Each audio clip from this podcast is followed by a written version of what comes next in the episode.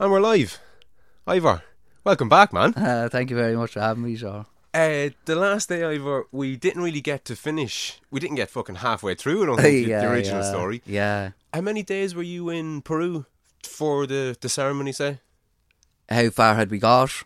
No, in, in general, like from start to finish. Was Oh, from it- start to finish, it was 11 days out in the jungle with Percy. Okay, fuck. So we only got to, was it day three? Well, I think we got to ceremony three, and as we said in the first podcast, it was one day of drinking, one day not drinking. So that would have been, I suppose, day six, really. Day six of the 11. Of the 11, yeah, day six of the 10 or 11. I think it's 10 or 11 days. Okay. Now, I've thankfully picked up a, a few extra listeners, say, since the last time that we spoke. So, Yeah. anybody that's listening to this, to Ivor say for the first time, I can't recommend highly enough you stop listening to this, hmm. go back to episode three, I think it was, and hear Ivor's story in detail from the start. But to jog the memories of the people who did listen and to give people who are too lazy to go back and listen to the first one a heads up. You encouraged a couple of your mates. Was it two or three of the guys? Uh, there was there was three of my fr- mates that came with me. Yeah. so you yeah. dragged three lads somehow. God knows how you managed it, but you dragged three lads to Peru to the Amazon jungle. Yeah. Uh, to partake in an ayahuasca ceremony. Yeah. Well, five ayahuasca ceremonies. Okay, that's actually I've never I've never heard of it phrased like that. So I would I would have put that down as a five day a five day ayahuasca ceremony. Mm. But you the way you kind of phrased it there was that it was five separate ayahuasca ceremonies. Is that strictly true or Well, to be honest, you, you know, the whole the whole thing, the whole eleven days is one big ceremony, and within that one big ceremony, there's five separate occasions where you drink ayahuasca, and each one is a ceremony in itself. But it, you know, when I say that, you know, it's a it's an eleven day long ceremony. It's you know, it's not just about drinking the ayahuasca. It's it's the flower baths. It's it's the integration of all of you know of all of your experiences and stuff like that out there. So it's it, it is a ceremony that's taking place over 11 days. It's a complete, you know, a cleansing of your body with the foods you're eating. And, you know, as I said, like when Percy does the baths and he uses the different um, mapacho smoke to clean your energies and all of that stuff, that's that's all happening within, a, it's a big ceremony is how I would describe it. And it's an 11 day one. But there's five different nights where you drink ayahuasca within them 11 days you know? There's you know there's even a time where Percy has this kind of hut built and um you go in there and he's made like these steam baths.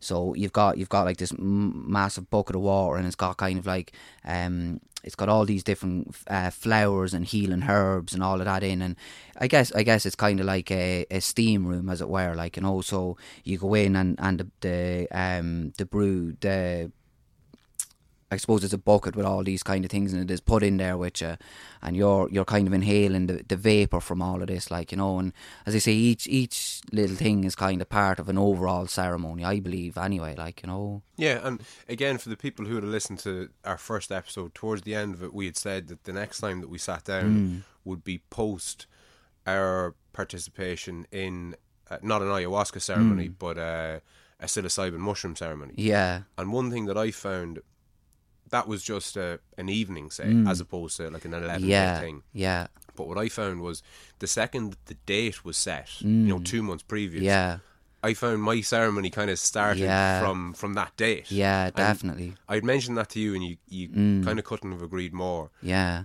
But can you expand on that for for people? Just to can you elaborate on on what that is and how that kind of works? It kind of it almost tricks you into just thinking about it obsessively, and I don't know how would you describe it even.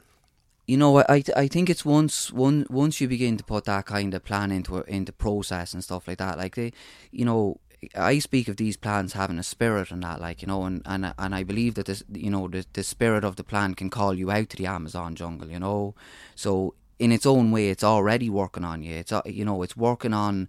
Some, I guess you become a little bit more introspective about your life, don't you? Like you know, as soon as you put that plan into place, you begin it's it's as if maybe blockages start to open up a little and you begin to you begin to look at patterns that are happening in your lives and you know different things like that and you know I believe that that's kind of in the lead up nearly to the ceremony for for the couple of weeks or whatever beforehand when you've you've set the date And I think you begin to talk. I think you begin to think about your intention, don't you? You begin to think of right. Well, why am I doing this, and what you know, what am I looking for out of it? Like you know, and I think, I think as in the weeks building up to that, I think you begin to get them answers that seem to come. They seem to become a lot clearer to you as you're as you're going along, like you know. And it's it's all to me. It's a build up to the ceremony and to the to being out there and working with the plant medicines and stuff like that, you know. And it's, you know, maybe it's maybe it's as uh, you know, I've heard you speak about the placebo effect and stuff. Like maybe what you're doing by setting your intentions and setting a date is maybe maybe you're unlocking little parts of your brain, you know, and giving your giving yourself a chance to be able to look at them things with a bit more clearer vision, I guess. Like you know, maybe that maybe that's what it is. You know, I, I couldn't give you a definitive answer or the exact answer, but you know that's what I would believe it is. Like you know, no, no, no, it's great. And what you said mm. there about the different perspective and, and even the placebo effect mm. makes perfect sense to me because even since I've set up the the Facebook page and yeah. I've uploaded a couple of videos, I've since almost started viewing the world slightly different. Mm. So I. I look at something and I go, "Oh, I could do this for the yeah. for a video for the podcast." And yeah. it just kind of it yeah. changes your, your perception. And yeah, yeah. This this is a recurring theme. It's it's happened on nearly every second podcast. We get back to this idea that you know you, you create your own you create your own reality mm, essentially. Yeah. But in relation to, to setting the date, the thing that I found was once the date was set, it was like okay, right, fuck, we're we're going over to yeah. Holland and we're we're, we're going to do this. this. And, and, I've had bad mushroom trips in Amsterdam before, mm. and I was kind of I suppose for anyone who's taken mushrooms or any kind of psychedelic, there is a there is I suppose a chance that they can I suppose go bad is the the wrong way to, to view them because you can learn from you know a quote unquote bad yeah, trips. Yeah. You, you, had your bad experiences. Yeah, you, for spoke sure. about them the, yeah, the last day. Yeah. But I suppose and and probably learned as much from the bad experiences as I did from the good experiences as well. You know. Yes, yes. Yeah. But what I what I think what focused me from having set the date was okay. We're, we're going over on this date, so mm. it'll be this evening that we do it. I kind of started examining my own consciousness, for want of mm. a better word, and thinking about what's not right in my life. Yeah. Because that's typically what will haunt you during, let's say, a bad trip. Yeah, yeah. So I was like, yeah. you know, I haven't really fucking dealt with this. Mm. Is that what's going to yeah, come, come up, up, and bite me in the ass? Yeah, yeah. So by the time the date had rolled around, mm. I'd almost made my peace with a couple of different yeah, things. Yeah, yeah, yeah. So like the like you you mentioned the psychedelics as, as medicines and as as how they maybe not cure you, but certainly aid in your betterment, say mm. psychologically or physically or, or yeah. otherwise, and or he- healing. You say, mm. and I felt that I was almost healed in a certain couple of areas. A fortnight before yeah. I ate the fucking yeah. things. that, that, I mean? That's a very common story. Like so many people speak of that. Like you know, that's you know within the psychedelic community. That's that's often spoke about. You certainly aren't you know the first person to say that. Like it's it's it's generally talked about an awful lot. Like you know that as as soon as you put your intentions in there, that it already starts the process from the minute you've made your intention to go out there. You know, it starts the process nearly straight away. You know. Yeah, yeah, no, I just mm. I thought that was fascinating that the the healing for, and I know mm. that might sound as a yeah, yeah. term to, mm. to many people. Yeah, yeah.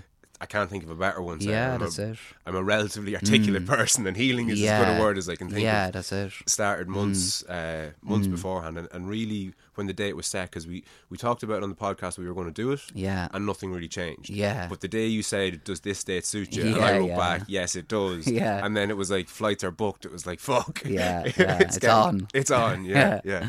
yeah. But uh, so the last day we got to day three. So can you just quickly run through what happened, let's say, in the first three days of the of the ceremony. Say so.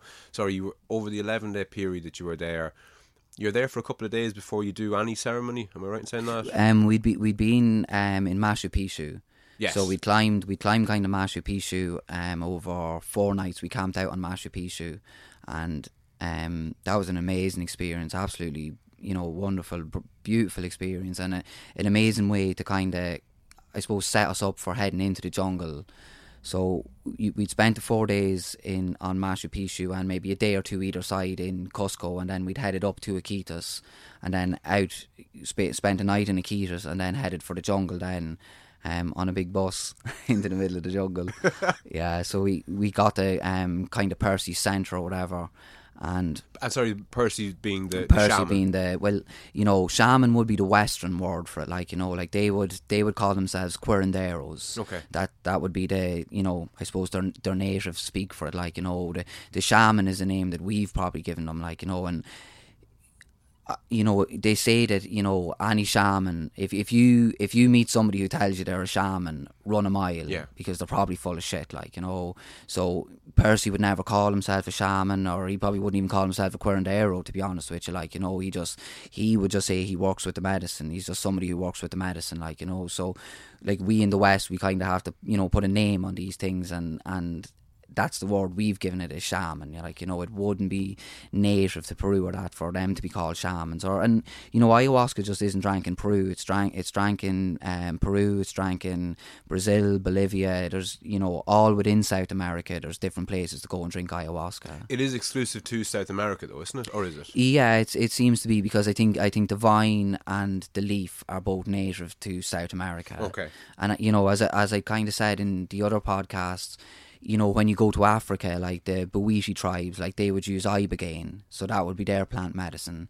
You know, the Mexicans would use psilocybin mushrooms. They they, call them uh, teonanácatl is the name that they've given to the to their sacrament, and that's that means flesh of the gods, and that's magic mushrooms. Like what, what we would what you know our druids and our pagans would have used in Ireland would have been the liberty caps, which are which are a psilocybin mushroom as well, and you know there's there's some evidence that suggests that you know when, when Saint Patrick brought Catholicism over to Ireland, you often hear it said like that Saint Patrick uh, drove the snakes out of Ireland. Well, the snakes are a symbol going back thousands of years for, for healing, aren't they? Like you know, it's if you if you go to a chemist, you'll see you know you'll see the pole and you'll see the two snakes intertwined around it, and that's that's a sign for medicine, like you know, but what St Patrick really done was he drove the medicine men out of Ireland, and you know that's that's what that is like when they say pa- St Patrick drove the snakes out. It's a metaphor for he drove the pagans and he drove, you know, the people who use these different plant medicines and stuff like that out of Ireland, and that was what to drive the snakes out was. Yeah, no, it, it, it, it's- it's fascinating. We, we've spoken Yeah. about that kind of in, in, in between podcasts. Yeah. Um, sorry again. I, I, I do want to say that these are things I've just heard. I'm, I you know I, I can't offer you hundred percent proof that that's the case. Like, but I've heard it. They've talked about in many different circles that that's what that is. Like, you know. yeah, well, look, it, it makes a, it makes a Mm. certain amount of sense, and I think Christianity is to blame. I think not just in Ireland but worldwide Mm. for kicking the so-called snakes out of Yeah, yeah. all the countries. Yeah, you know, I mean, I, I wouldn't have thought that um, the the Incas or the Aztecs. It wasn't Christianity they were all into before the conquistadors came over. not. that kind of way, they, they all not. obviously had their own traditions. Yeah, yeah, and I've I've often been asked, like people have often said to me, well, you know, why why are we just hearing about these things now, you know? But like, what you what you have to kind of look at is back in history as you know, when Catholicism, when the Spanish and all that, when they went to places like South America and all of that, you know, they went into these temples and stuff where, where these healers and these curanderos would have been or whatever, and you know, they they literally burnt them at the stake. They said that they were talking to the devil, and that kind of would have drove them deep into the jungles, and that's why that's why we find these medicines in in the jungles because you know the the Spanish at the time and all of that, like they they couldn't go in there because you know they, they weren't used to the terrain of the Amazon jungle and things like that. So what what they done was that you know they went over there, you know, like the, that religion when it went there, it it burned people at the stake, like it, it raped and pillaged, you know, cities and all that, all in all in the name of God. Yeah. And it went to you know it went to these people and they said, you know. Uh, we look look here in this book like let me show you God in here and then people were kind of like you know, well, where we use our plants and we, we speak to God, like, you know, why, what, what, you know, what, what do we need to learn from a book or whatever. So they began to kind of kill out all them tribes. So the tribes then took their medicines and, you know, their, all their different ways of healings and all their understandings of the plants and of the way, the way nature works. They, that got driven into the jungles, like, you know, and we're only now seeing that come back out, like, you know. Yeah, and I suppose in, in South America they had jungles to hide in, Mm. and that's why you, you Yeah. Mm. wonder how any druid survived in Ireland. And I, I know, I've looked into it in, in very minor detail. And there, there are still druids in Ireland, and there's like a, a druid association. and Mm. Yeah, there's bits and pieces of kind of things here and there, but yeah. there doesn't seem to be the the kind of rich traditions. No, that have absolutely not. Mm. Hidden, let's say, deep in the jungle, and maybe Yeah. Mm. if we had. Ma- mm. Enormous jungles, we'd have more of our, our own ancestry Oh, for sure. saved. Yeah, we've certainly we've we've certainly lost our culture. You know, when it comes to the Druids and the paganism, and because that that was that was rife within Ireland. Like you know, like that's they were kind of fertility cults. That's what they were. Like you know, and we've we've lost their knowledge. And even when we talk about you know like you know the the the Celtic understanding of nature and all that, we're we're really just bit and bits and pieces trying to put that together. Like there's no, you know, there's no big picture really. Like you know, there's nothing that we can say is you know th- that this was their this was their full beliefs and all of that. Like we've we've little bits here and we've little bits there of that. Like you know, but nothing we can say. This is exactly what they practiced and this is how they went about it. Like you know, No, absolutely, especially here in Ireland. Like if you if you speak to anybody that would consider themselves an expert in, in something like Newgrange, Mm. the first thing that they'll tell you is essentially they haven't a fucking not that they Yeah. haven't a fucking clue, but Yeah. that as you said, it's it's bits and pieces. Yeah. And this is kind of half sort of maybe what Yeah, we kind of think happened, but. yeah, Because I suppose they didn't leave as much written word as maybe other cultures did, or Yeah. Mm. if they did, it was all burned or whatever it was. Yeah, So yeah. It's a shame to have lost it, but I think there is a, a massive resurgence, Mm. and I think the, you know, there's a certain irony there because there's an irony in relation to how the um, how Christianity banished all these other you know religions. The irony there is they were both speaking about essentially the same thing. In, Mm. yeah. in, in many respects, Yeah. just different versions exactly. of the same thing. They're Yeah. both trying to explain the same Yeah. phenomenon. Yeah, yeah, and that I, I, you know, it, it be my belief that that's that's what all religions are like. You know, all all of the religions and all of the philosophies and all of that, all of that is, it's it's all just our attempt to try and understand God. You know, it's all that's what it is like. It's it's the best explanation we can give to try and understand the world and our surroundings and what our ideas of God are like. You know, and that's that's what that is like. You know, that's what a lot of them are.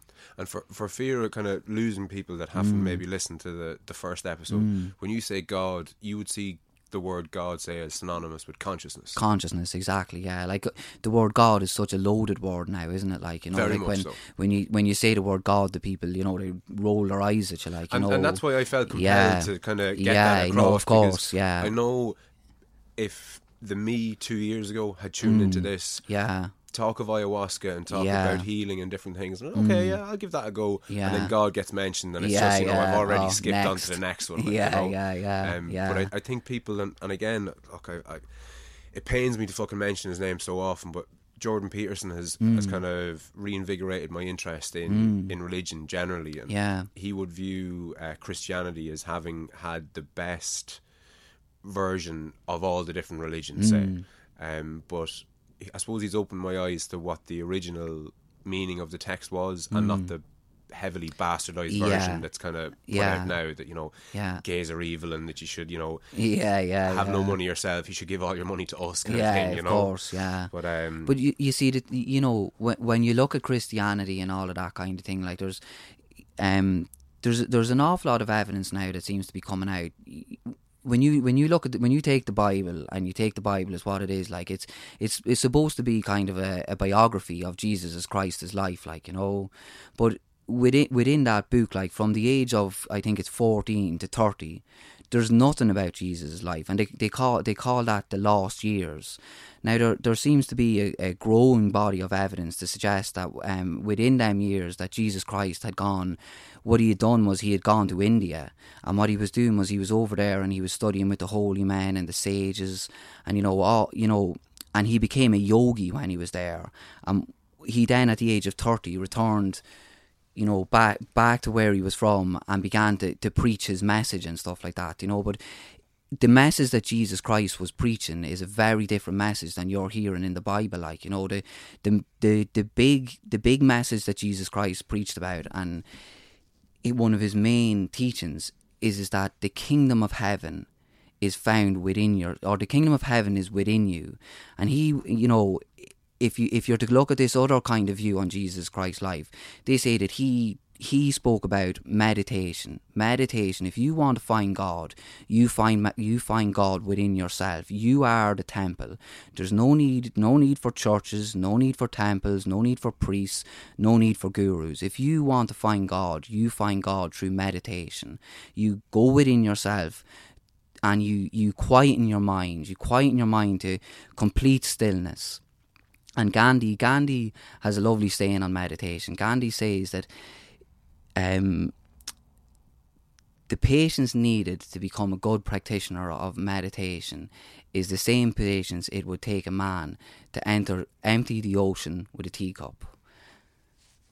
A lot of work. Oh, unbelievable amount of work. Like it's not meditation is not something you do once a week, like and you think you meditate. Like it's a it's a daily daily practice, like and maybe twice a day should be your meditation practice, like you know. But the the the, the thing that you know Jesus Christ, Krishna, Buddha, um, Muhammad, all these people all spoke about was the key to finding God was through meditation, going within yourself and quieting the mind. In the in the stillness of the mind is where you'll find God.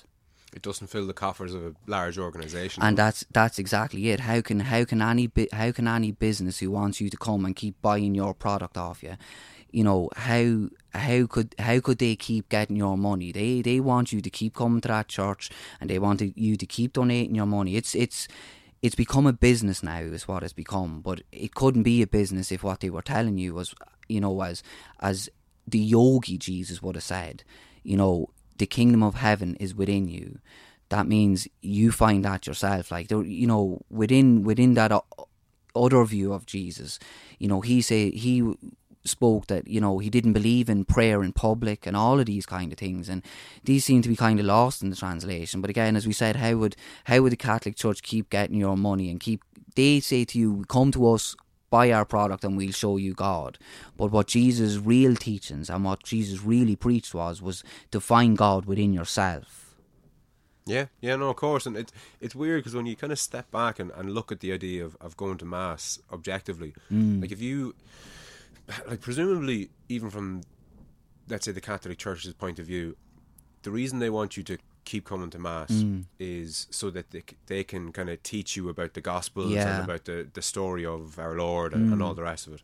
But when you think about it, if you've been going there every week Yeah. for thirty years, yeah you'd surely consider yourself a bit of an expert if it was being taught in a way that you learn it. yeah But, yeah it, but it's not. Do you know the kind of way it's no, in convoluted language that nobody understands. Yeah, Like- of Like when was the last time you were at a at a mass? Say, uh, now I obviously I'm not a, a mass goer, but I do attend kind of christenings and weddings and Mm, Yeah, funerals, so I, I still do Yeah. kind of dip me toe into into Catholicism uh, by default, if nothing else. But the stories are all like you, you could have read, you could read them in the book, Th- th- and that's the thing that they do. They read from the fucking book. like, Mm. Yeah, they don't, yeah, They don't explain it in a way Yeah. Mm. that you can understand. There's, there's literally no attempt made to yeah get you to understand what it is that they're saying, other Mm. Yeah. than you just kind of yeah listening to them, listening and taking it in yeah But um, But that's you know that's again where that's again where the sham- where the shamanic worldview differs. Like you know when you when you when you look at them with the, the religions, you know they kind of say you know come come to us and we'll teach you about God. But the shamanic view is you know it's it's a it's a show not tell. You know you you come and you take the plant medicine or you come you know, and you experience God. There's no one telling you, there's no one telling you, you know, this is what God is or that is what God is. You come and you experience God for yourself through these plant medicines. And that's that's what the native Indians said. They they said, you know, you go to a Christian church and they tell you about God. You come to you come to my ceremony and I show you God and let you have your own experience with God. yeah, and put you on your own path. say. Exactly, exactly. And you know, maybe this is a good time to say that. You know, I don't. I don't want people, you know, to listen to either of these podcasts and think that all I'm talking about is psychedelics and plant medicines. Like, you know, my, I believe that, you know, for want of a better word, like your your spiritual journey. I believe that, you know, the plant medicines and the psychedelics should be the very smallest part of your spiritual practice. Like I, I believe, you know, every, every day I I meditate, I fast, I do sixteen hour fasts every day. You know, I they are my daily practices. Like the the psychedelics and the plant medicines are a very very small part of my um again, for want of a better word, spiritual practice. You know, so I don't I don't want people to you know to think that I'm coming on here and saying it's only psychedelics. I believe, you know, some people say you know that the psychedelic you'll find enlightenment in the psychedelic. Well, I believe what the psychedelic is is it's a very very short window to show you what enlightenment is. It it doesn't give you enlightenment. It shows you what enlightenment is, and it then encourages you to spend to dedicate the rest of your life to bringing enlightenment into your life every day. The real the real definition of enlightenment is is to is to is to have that experience on a day on a daily basis. Like I would believe people like Jesus and people like you know Buddha and Krishna from all them different uh, Eastern philosophies and that. What you know what they would have found was enlightenment but that's because it's happening on a daily basis. The psychedelic is not giving you enlightenment on a daily basis. It's giving you a, a very short window to have a look at where you where you need to be, and that's could, what it's where you could be if you if you come with the right practices, and that's where I believe you know Hinduism and Buddhism. I'm beginning to I'm beginning to question if what they are is a is a map of consciousness, and it's a map to show you to get to where them people were because you know them you know them three people that I've spoken about, like, you know, they constantly preach that everybody can get here. This is not, Jesus Christ never preached to be any more the Son of, of God than, than you are or I are, like, you know. He, he spoke that everybody is the Son of God and that everybody can get there through a certain path and a certain way of living, like, you know, when you, when you read the, the, um, the Hindu, the the Bhagavad Gita, that's that to me is a, it's a map. It's a map to show you how to get to the states that the psychedelics will show you, but how to get there without using the psychedelics. And I believe that the psychedelics are are their healers, they're healers and they're teachers. So I believe that you know everything, everything.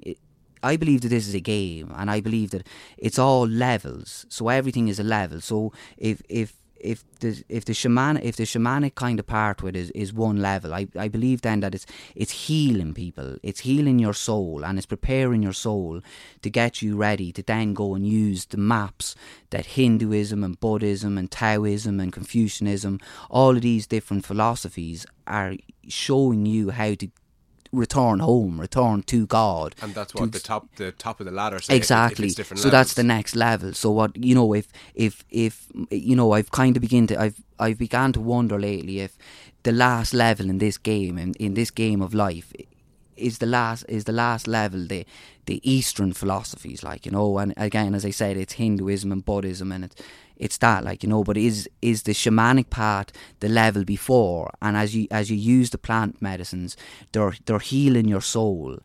And but while they're healing your soul they're they're showing you look over here. This is where you need to go. You need to go. This is the next direction. This is the next level in the game. And this is you know this is i believe now and what I'm beginning to see from the different, you know, books that I'm reading and you know the different podcasts that I'm listening to. The, you know, what they what they are is maps, and they're maps to show you how to return to God. When you say healing the soul, that would imply that the soul is in some way you know broken or damaged in in some sense mm. is is that what you mean or yeah i guess well you, you know we all we all carry around baggage with us, don't we? Like you know, you know things that have you know scarred you in this life, or things that have scarred you in you know what I would believe previous lives. I you know I said on the last podcast, you know I believe in reincarnation, you know, but within reincarnation, I believe in karma.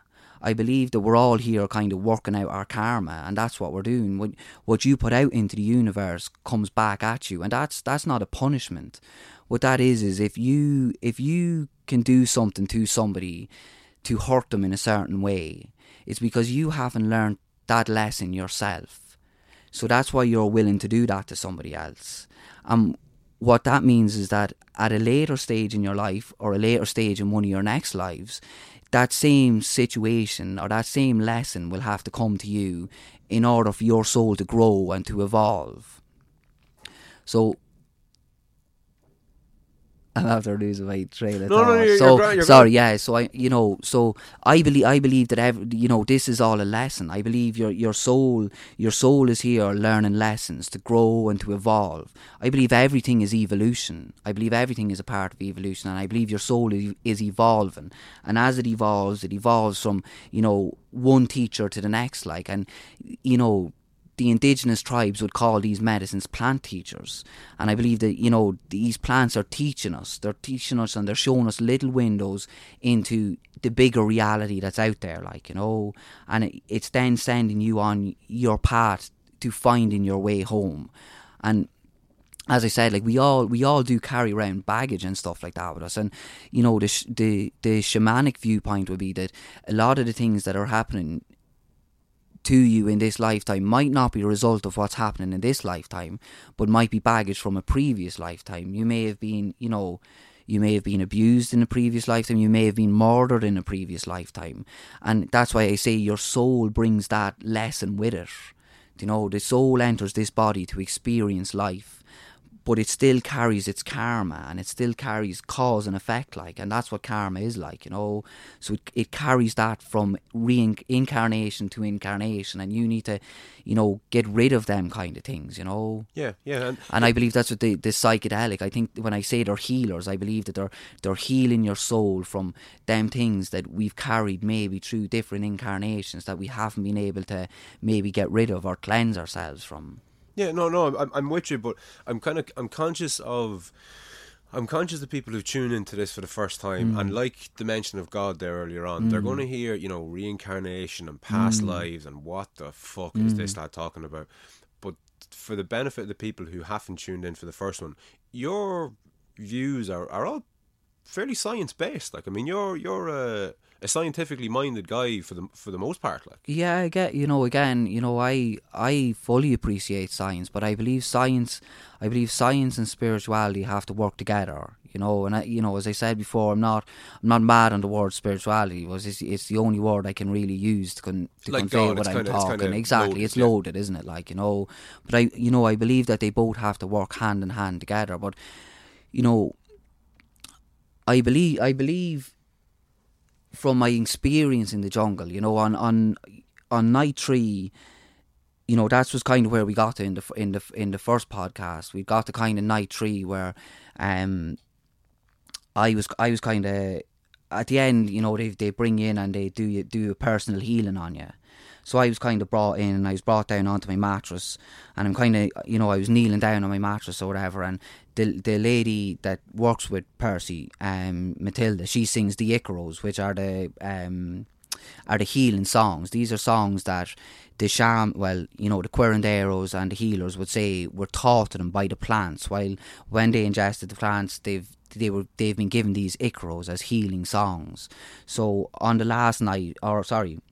At the end of each night, you're brought in and there's a personal healing done over you. And I sorry, had this is once you once the effects of the of the ayahuasca have, have dissipated and you're you're kind of Oh, to- not at all. Okay, okay, No, so you're yeah, you're, you're in the middle. You're in Okay, the okay, middle of yeah, this, yeah. like you know. And I was, I was brought back in for the personal healing onto my mattress, and I, I had like these chimes. These chimes were kind of put over my head, and the lady Matilda is, is she's standing over me singing the Icaro, like you know, and she's blowing this mapacho, which is cleaning my energies. But I'm literally as I'm sitting on the edge of my mattress, I'm kind of knee, sorry, I'm kneeling down, and my hands are on the ground and you know these chimes are kind of put over my head and it was literally like i was transported transported through just dimensions just of colors and of entities and of everything and i i it felt like you know again as with the dmt experience it felt like i broke through. And when i broke through there was what i can only describe as entities or what you might want to call angels or whatever whatever your word is like you know i would use the word entities but you know it felt like they were they were literally there just just waiting waiting for me to come. And I'm there on the edge of my mattress and I'm absolutely rattling. This energy, the the whole energy of the universe felt like it was flowing through from through the top of my head. Like I felt like I could pick the world up. That's what I felt like. I felt I've never felt an energy like it in my life, like you know. And all of a sudden, uh, this this lion came to me, and the lion came to me in the colors of the chakras. So there's the seven the in the Kabbalah religion, which is uh, uh, Jewish mysticism. They say that there's seven energy points in your body, and each energy point has a different color. So the line was made up of all the colors of the chakras. Okay, and sorry, when you say line, you mean like a like a straight line as opposed to no, no. Cat. I mean like as in a big cat. Okay, yeah, no, just yeah, just yeah, yeah, yeah. No, I mean as in a big cat. But the, this line came to me, and it was absolutely roaring in my face, and every part of the line was made up of another tiny little line. So and I'm literally just rattling on the edge of my mattress, and she's singing this personal healing over me, like you know, and I've I've never experienced anything like it in my in my life, and you know, as she as she lifted the chimes off me, you know, I I literally collapsed on my mattress, like I was I was wrecked afterwards, you know. And what did that like symbolize, or what did you take from that, or was that just you know a, a, trippy experience? No, the you know the, the the shamanic take on it would be that you know each one of us has has a has a totem animal, which you know is is a spirit guide throughout our life and that like you know and they you know Percy would have said you know when I when I spoke to him the next day about it and that like he said well that that's your power animal that the you know that that lion coming to use and that's you know it's it's a shamanic experience to go into the spirit world and to meet to meet your totem animal like you know and that was the experience I was having like you know but it it felt like I went to heaven like that's you know again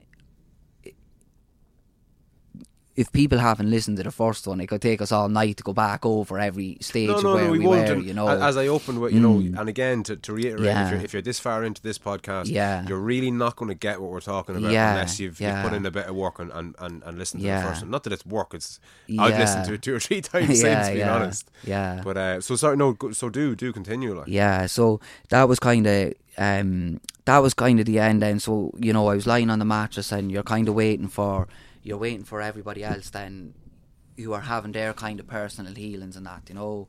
But I'm I'm out of it. Like I'm I've never felt love like it in my life. Like I was in love with the universe in that very moment. And I remember, you know, Dermot you know, my mate that came with me, like my best mate, like he was asleep on the mattress beside me, farting away, like and I'm literally, like I'm literally having this experience in what I can only describe as heaven, like you know, and then so at the end of the night, he's like, oh, he wakes up and he's like, are you ready to go whatever? And I was like, yeah. So he's kind of held me because I'm, I'm gone at this stage. Like I'm in the cosmos. Like I'm Off the gone. races. I'm off the races. Like you know, and we as we were walking out, Matilda, the lady who was singing. Now this is a seventy-year-old Shipibo woman. Like you know, and she's kind of going to walk back to her hut, and we walk, we go to walk back to her hut, and I'm literally swooning. I'm telling her how much I love her and how much you know I thank you for that. I just couldn't thank her enough. I poured my heart out to her, and you know that it was only the next day that I realised she's got fucking no English. So she probably was like, "What the hell is this man on about?" You know. But we kind of we we kind of walked her home to her hut, and she gave us both a big hug and all of that. Like, and Darren was like pushing me home. He's like, "Will you come on?" Like, you know.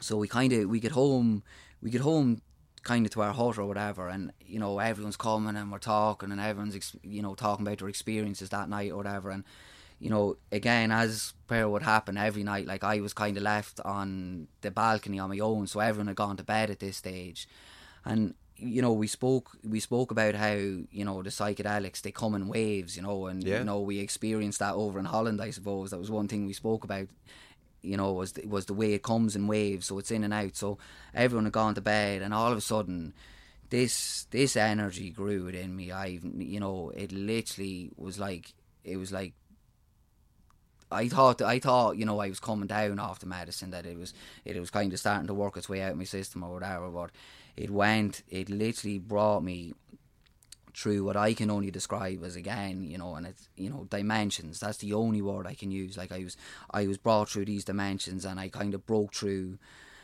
And you know, you know, this is going to be where people are going to find it very hard to really believe what I'm saying. But I can only, again, as I say, I can only offer you my experience, and I can only promise you that I'm telling you this as truthful as I can, and that this is this is what I took from it and this is what I believe that it was like, you know. But I, you know, broke through these dimensions or whatever and I came to what I can only describe as, you know, for one, eh, so to not to use the word God, I suppose, the, the creative energy of the universe. That's what that's what I would describe it as. I would describe it as the creative energy of the universe, and it was it was absolutely, you know, till the day I die, I'll never I'll never forget it. It was energy like I've never ever ever experienced, you know, and it it, it felt like I came to what I can only describe as a mountain of energy.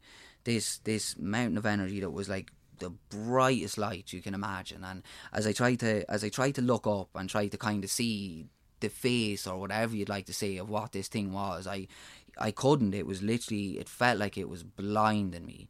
And it, it became so strong that I was nearly I nearly I had to beg it to stop. It was it was too much. Like I literally felt felt like I felt like I was going to implode. But it was it was pure love. It was absolute forgiveness. There was no judgment. There was none of them things that you hear about in, you know, the Christian religion or you hear about in, you know, Islam or any of them kind of things. That's, you know, it, it was none of them things. It was absolute forgiveness. It was absolute understanding. And I, I was, I was, I mean, I'm bawling. I'm crying the happiest tears of my life, like, you know, and I'm there and all of a sudden it kind of starts it starts to show me and it starts to kind of it starts teaching me these lessons and it's saying you are god and not only are you god but everybody is God. Yeah, you're you're not the God. You yeah, exactly. yeah, yeah. No, not just oh, it's you. Yeah, yeah. God. Come worship me, like everybody is God. All we are is God experiencing this life. He is experiencing this life,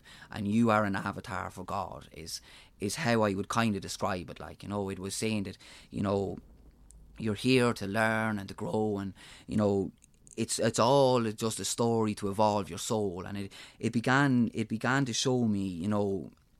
Ex- the thing with, with Jesus Christ. This is the this is the very first time I began to have these thoughts of Jesus Christ, and it showed me that Jesus Christ was a healer, that Jesus Christ was a shaman nearly.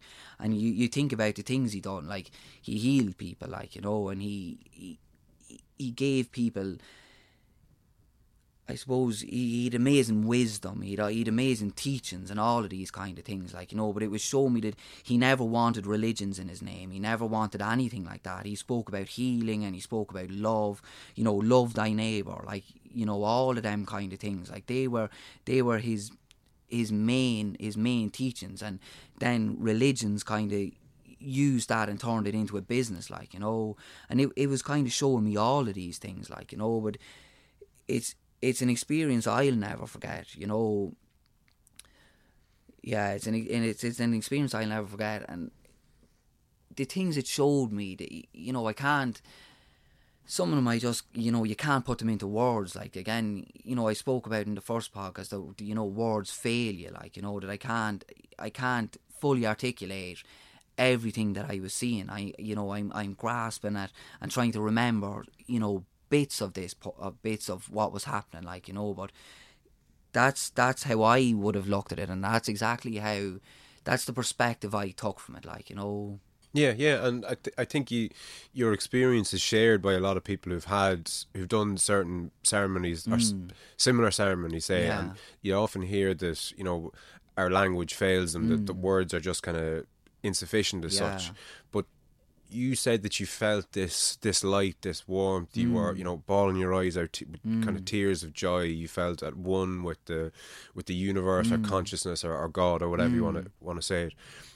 In our first conversation, we mentioned this idea of kind of duality, the the yin and the mm. yang, and you know, night and day, and good yeah. and bad, and all the rest of it. Could you just as easily have seen the devil, and be told that you're the devil, and that we're all the devil? Yeah, I, have never. I to be honest, I've never heard that experience. I've heard people.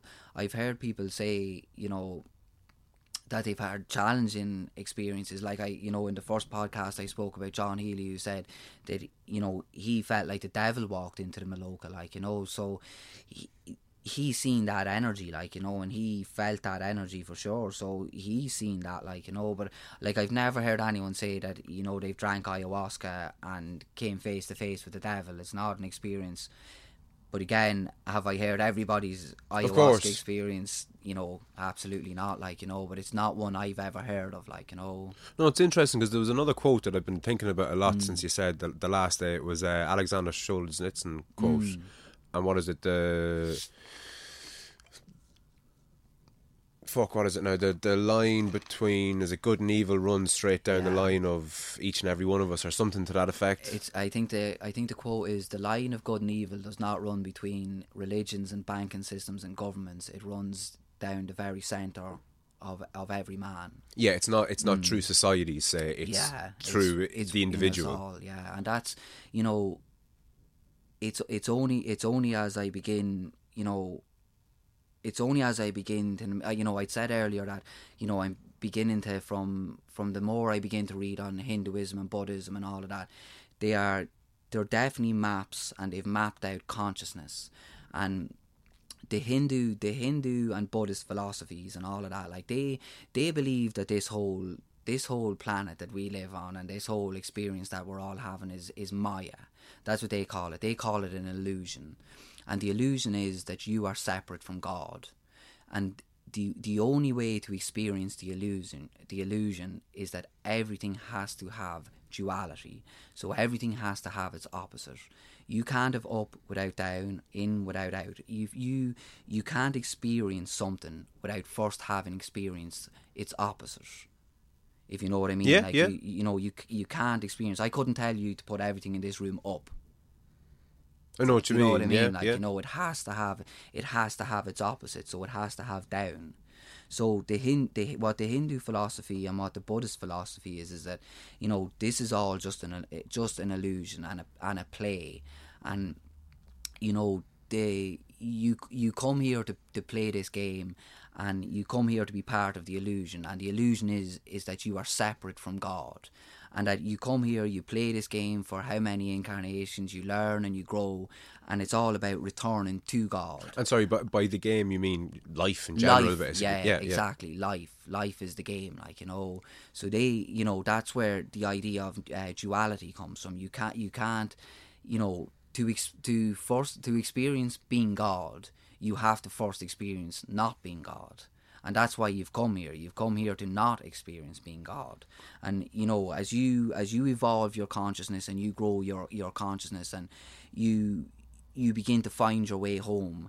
The end result of that is that at some stage your soul, through many lifetimes of incarnations and all of that, that it it merges back into God.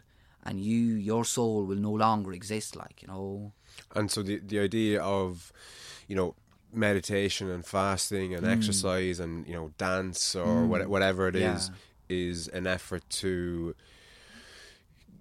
get towards the get towards God or get get towards Yeah. enlightenment. Yeah. And the opposite to that is basically throwing caution to the wind and not you know doing anything. Hmm. And I mean, if if you if that's what you if that's what you do, if you just you know don't bother to do anything, Yeah. you're guaranteed the opposite, the opposite, which is suffering. Yeah, essentially, for sure. Like if you, if you don't, you know, if you don't work to get money, mm. you've no money for food. If you don't have food, you go hungry. If you don't, you know, prepare the the fire, you go cold that evening. Yeah. you know, th- there's a certain amount of work that's involved Yeah. in Yeah. That's in, why in avoiding suffering. Yeah. Suffering is guaranteed. Say. Yeah, and I guess that's that's that is the kind of the Buddhist and the Buddhist uh, take on it is is that you know the world is suffering, you know, and the the, the suffering comes from our attachment to the illusion. Life. So to life. So the, the the belief that you are just literally just you know this body that's a meat body and all of them kind of things. You know we we attach ourselves to you know cars and materialism and all of that kind of stuff, like having nice cars and nice houses and all that stuff. But it, your your your suffering will come from your attachment to the illusion. Yes, and I think I think it's fair to say capitalism is that on steroids to a degree. Mm, Yeah, yeah. And that, But- that that's another thing that people that I've heard who've gone down the kind of the psychedelics route, Mm. the meditation route, the enlightenment route, they all the further on down that path they Mm. go to enlightenment, call it, the further away they get from kind of materialism. Yeah, well, when when when you know why I'm beginning to kind of wonder lately if the likes of Hinduism and Buddhism are are the final level in the game. It's because what what they teach you is is no attachment. So you kind of give up the material things. pardon me, you give up uh, the material things in life, and you kind of start to dedicate your life towards much more towards like yoga and meditation and all of them kind of things. You see, you know, that they, they give up on the material life. They begin to realize that the material life is just suffering. That that's all it can bring with it. Like we, you build a house and your attachment to that house then makes you kind of think, oh, geez, I better put up cameras in case somebody robs me or somebody comes in and breaks into my house.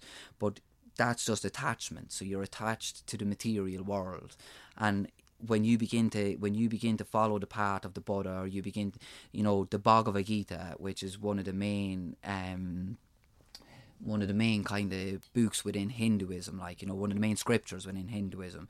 It is an absolute oh, I, I can't recommend that book enough to people because what it what it does is it, it it begins to teach you about you know exactly a lot of the kind of things that I'm kind of talking about there, like that it's you know it's it's attachment to the ego, it's attachment to the material life that's causing all your suffering, you know, and it's it's beautifully put, like you know, it's it's a very nice read, like, and it's a short read, like too, but. And how accessible is that to people? I mean, you're you're well on down this this path. If you had been handed that book ten years ago, say, would you have made sense of it, or would it have all sounded like you know Deepak Chopra esque no, mumbo definitely jumbo? not. You know? No, definitely not. No, it's not. It's certainly not that type of a book. Like you know, if you if you are if you're interested in med- again, it talks about how meditation is you know the path to finding God, and it's about giving up you know the material world, and it's about giving up on uh, the play like you know the the five senses in your body instead of instead of constantly trying to pleasure the five sen- senses. What you know what it's what it's saying is if if we take food as an example you know we look we look we look for happiness externally in life. We look for happiness externally in life and it always seems to be you know as i say with food if you've if you've a bar of chocolate and you eat that square you eat that you eat a square of chocolate you know it's it's very it's a very short lived kind of oh geez that's gorgeous isn't it and not too long after that it's kind of oh geez i'd love another square of that You're chocolate. chasing it, yeah. So you're you're you're constantly when you when you when you constantly try to pleasure the senses, you're constantly chasing that pleasure. And what, what Hinduism and Buddhism are teaching is is that the only true path to happiness, the only happiness that lives within you constantly, is the path to God. And that's, you know, that's where you will find your your stillness or you will find you know your peace of mind. The more the more you chase happiness externally the more you are becoming engrossed in in the illusion in the game of maya.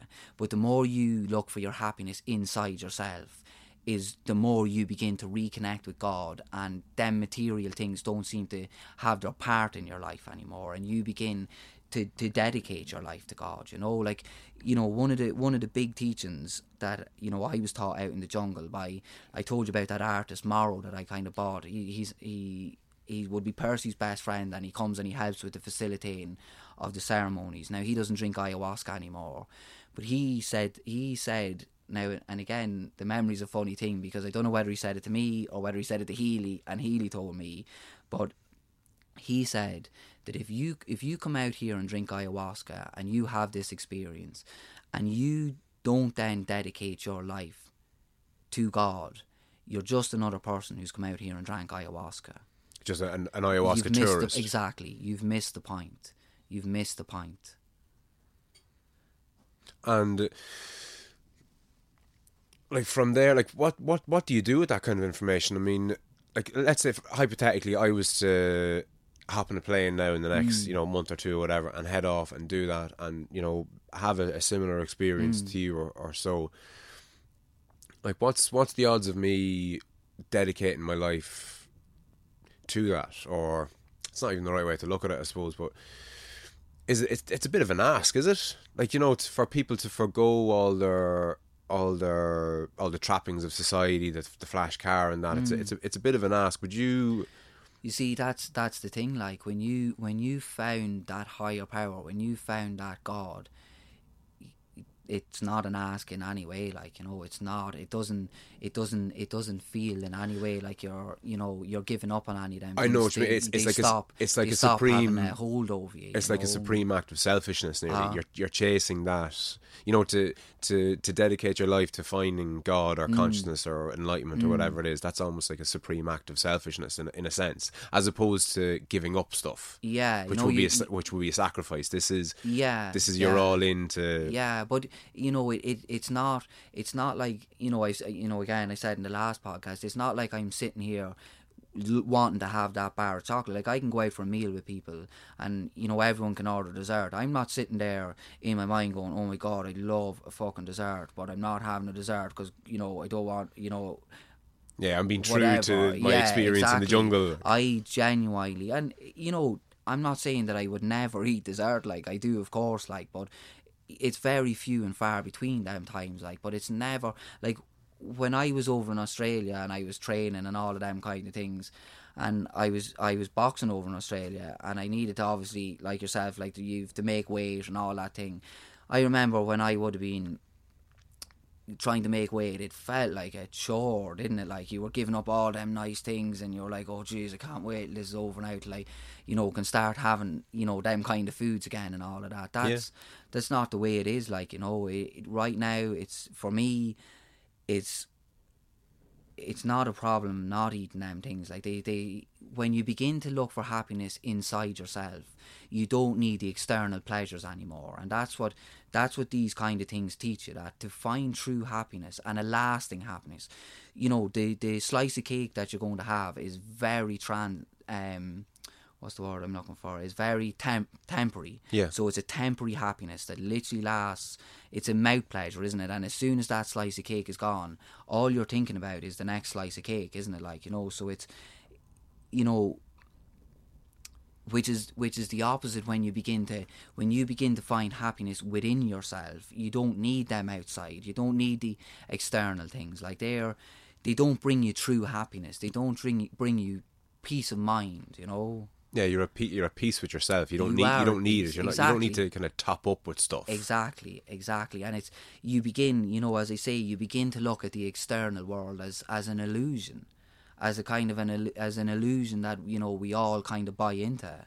But when you begin to look within yourself, you find a, a you know a, a peace of mind and you find a stillness of mind. That's what you begin to find, and you begin to find that you don't need the external pleasures to You- find happiness. You, you certainly don't. I, I, I'd agree with you wholeheartedly. But where I, I'm kind of maybe not losing you, but just not on the same page to a degree is you do, you know, have to go to work Mm, oh, and have to pay your bills and you know look after your kid and Of pick them up from course. school. Yeah, and, no, for you sure. know, do the whole life thing. No, you for know, sure. But you know, again, to go back to Jesus Christ teachings, like Jesus Christ, Jesus Christ taught, um, you are in this world, you are not from this world. And that was the big teaching of Jesus Christ. So you you come here and you you experience life, but you also you know, the more you begin to realize that this is a temporary thing, and that's where so many people's suffering comes from, is that we try to we try to make every every second of every day, every millisecond, this universe and everything around it is constantly changing, constantly moving. Nothing, everything. What's the word I'm looking for? Everything is temporary, so it's in a constant state of flux, and so much of our suffering comes from trying to, you know, make these things permanent. We're trying to take a structure, which is the the universe, which is completely temporary, and we're trying to make it permanent. And that's where a lot of our suffering comes from in the world. you just made me think of me mowing the lawns here during the summer. Mm. Yeah. So there's like the, the the lawn is always fucking, especially during the summer. it's Yeah, always fucking growing. I'm always fucking mowing it, and Yeah. I'm always trying to keep it, you know, the same. But Yeah. it's, it's constantly changing and it's constantly Yeah. evolving, and, and nothing, every, everything is temporary. Yeah. But there's a certain solace that I get from having the lawns cut Oh, and yeah. the hedges cut and having yeah. having a certain amount of, of Yeah. order. And again, this whole idea of you know order and, and chaos, Chaos, yeah, the yeah. you know the Yeah. getting back to the, the duality of things. Mm. So there's a certain amount of of both which is kind of necessary. Mm. Um, is there too much order or maybe too much chaos in in what you're talking about in being I don't know, kind of enlightened all the time. Like, how, how do you know you've gone too far down the enlightenment road, or can you? If that makes sense. Oh well, I couldn't tell you that, sir. I I wouldn't, sir. Absolutely wouldn't classify myself as enlightened in any way. Like you know, like you know, that's what I say to you. I say these psychedelics, they don't offer you enlightenment. Like you know, you know, enlightenment is something you you attain when you can make that a prolonged that that's an everyday occurrence in your life. Like you know, all I'm saying is that the the psychedelic gives you a window into what enlightenment can be, and it's up to you then to work on your path towards that. It's something to strive for. Strive towards. It's something Okay. to strive towards, and I, bel you know, you know, as I said, like I believe the psychedelics should be the smallest part of your spiritual practice. Like you know, it should be it should be based like your foundation should be meditation and yoga and fasting and you know holotropic breath work and using the the flotation tanks and all of them kind of things. I believe that each one of them is just a tool. It's just a tool to be able to help you evolve your soul and to further evolve your soul and to for you to explore consciousness. Every one of them is a tool. And that you, use all the tools at your disposal to to grow your consciousness as much as you can, like, you know. in relation to that and the um the kind of the afterlife and the reincarnation and the hmm. idea that you've you know lived before in some sense. Hmm. Is that in relation to you know your your ancestors? Not you were like were you your ancestors if that makes sense? Like we have a kind of a, a collective unconscious hmm. that yeah. that has that has evolved. Yeah. is the idea that you've you know lived before for want of a better term is that what is that what instinct is Yeah, yeah, I, I'm not too sure. So, uh, some people would say like the your instinct is is your soul kind of speaking to you. So they believe that you know that you've got you've got your soul and then you've got the ego or whatever. Like, but when you when you instinctually know something, that that's your kind of soul vibrating to tell you, you know, you're on the right path or you're you're doing what you're meant to be doing. Like, you know, that that's the right thing for you. And a lot of times, you know, we we don't pay attention to our instincts, don't we? Not like you know. I, I think a lot of the time Mm. people you'll hear people saying I fucking I, something told me I shouldn't have done it but I, did know, it anyway and it I fucking anyway. regret it like you know Yeah, yeah, yeah. Um, but again, there's a fucking rabbit hole and a half. Uh, yeah. So we were on day, the end of day three, the end of day, yeah, the end of day three. Yeah, so and you've had this, you know, awe-inspiring, unbelievable Mm. experience, and that was on the back of was it two kind of bad? yeah, so the the two be, the two before that had been kind of two very, I suppose they were very hard. They were Traumatising very hard experiences. Yeah, yeah, they were tough. As I said, yeah, I was about to fucking pack my bag and hit the road like yeah, at one stage. having and- organised the whole thing essentially. Exactly, exactly. And after telling everybody that I was going out here for a lovely spiritual experience and all that, like you know, but only for John Healy's experience, I wouldn't. I I was gone out the door, like you know, I was getting out of there, you know, and he kind of talked me around into it, and you know, it it turned out then that I was out there to heal for somebody else. That I guess that's what you know. Day three would have been for for people who maybe haven't heard the first one. Day three turned out to be that I was out there to heal for somebody else. The first two nights were very, I suppose, they were sexually demonic visions that I was getting. Very, very, you know, it wasn't nice stuff in any way. Like you know, and when I went to when I went to Percy and I said to him, look, I said this is this is what I'm seeing. I need to try and understand this, like you know. And he'd asked me had I been sexually abused in my life, you know, and I said I hadn't. And he asked me had anybody else been abused, and I said they had. And he told me that I was there to heal for them. So I was obviously. He told me that I had to keep them in my intentions, and um, I had to keep them in my intentions when I was drinking the ayahuasca and I hadn't I hadn't purged so over the first two days so again you know the purge is it either is you're either getting sick or it's coming through it's coming through the other end I suppose the nicer way to say it like you know.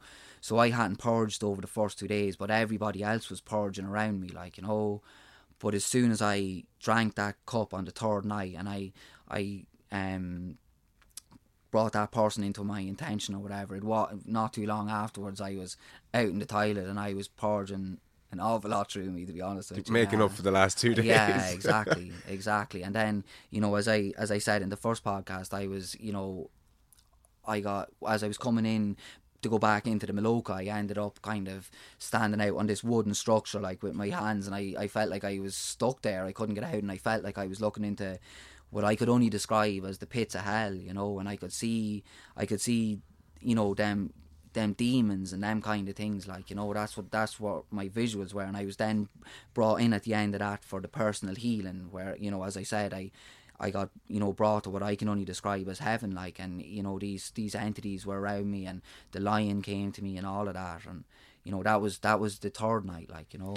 And when you say, you know, demons and demonic sexual Mm. scenes and, and, and things like that, like what what springs what springs to my mind, I suppose, are almost not cartoonish images, but images of like devils, you know, fork tails and pitchforks and horns and red and half goat, Mm, half yeah, man type no, thing. No, they, they, I guess you know to say you know cartoonish, you know, isn't you know.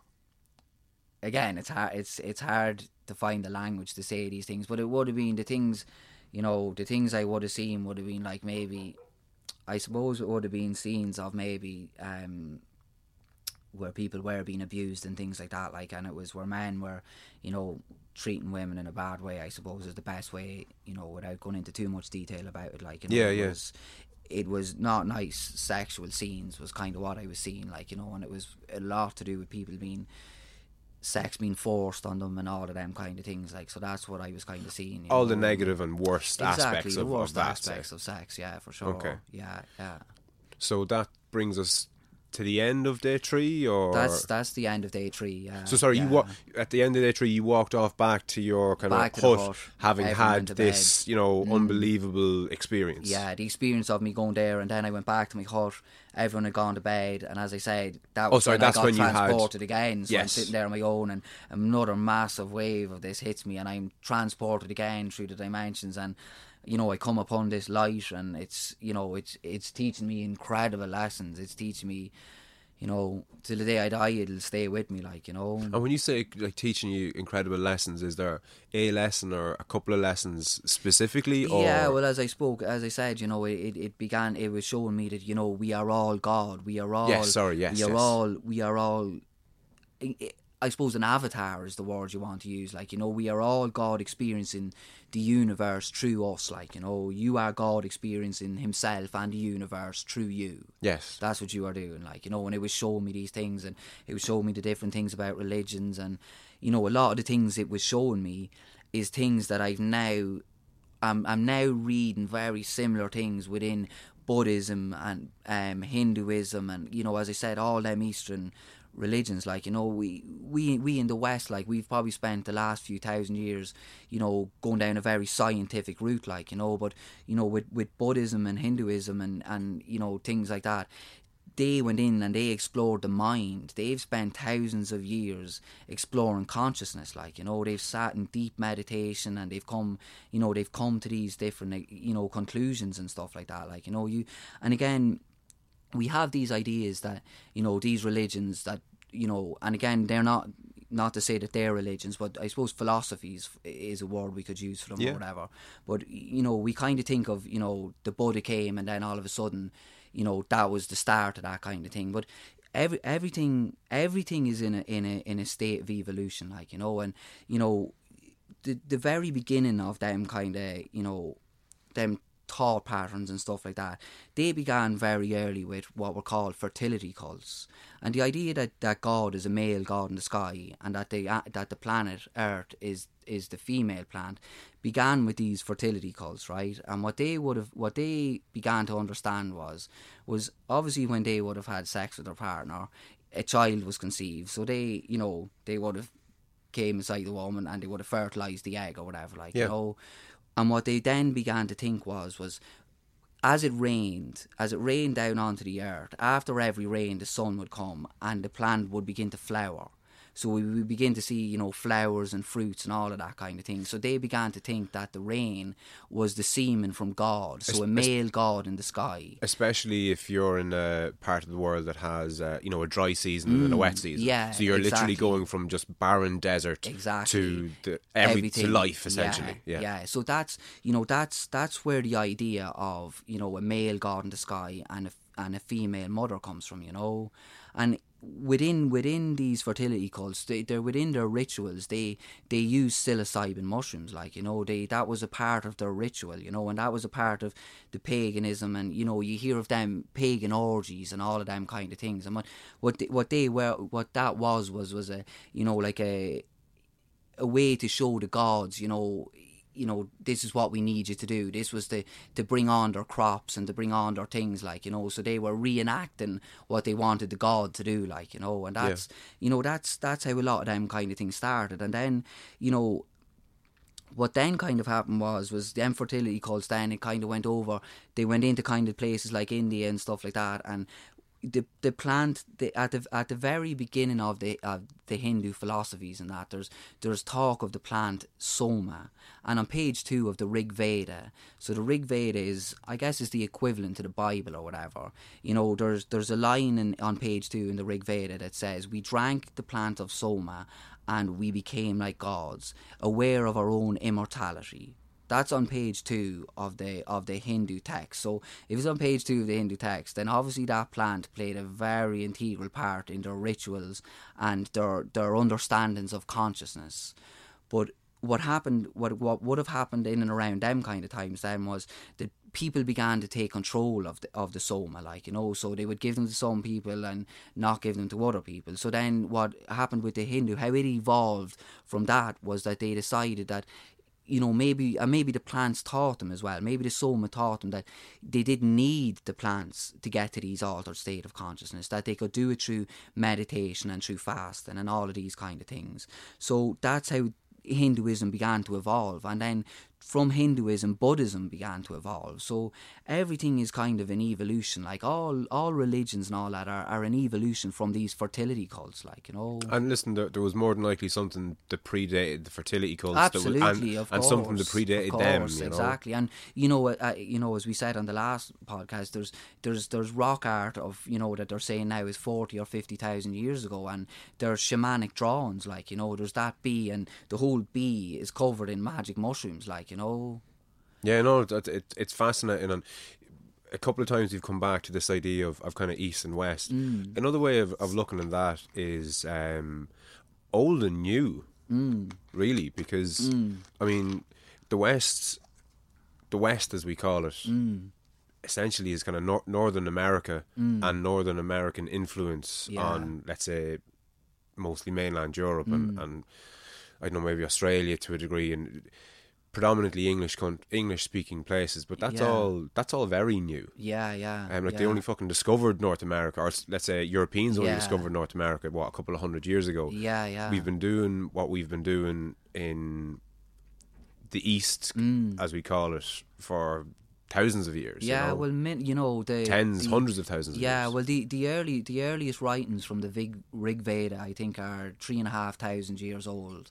But you know, they would say that it's an awful lot longer than that. Which like, you that's know. that's the writings. Yeah, that's Like, and there- that's there was- exactly it. There was the pre-written yeah, words, exactly. you know, they- before there was writing. Yeah, they didn't just think all this up and then just write it on the day. Like, you know what I mean? They, Yeah. They these were orally passed down traditions. Again, the same as with the shamanic cultures and all of that. Like these these these legends and these kind of different you know ways of living were were always orally passed down before you know.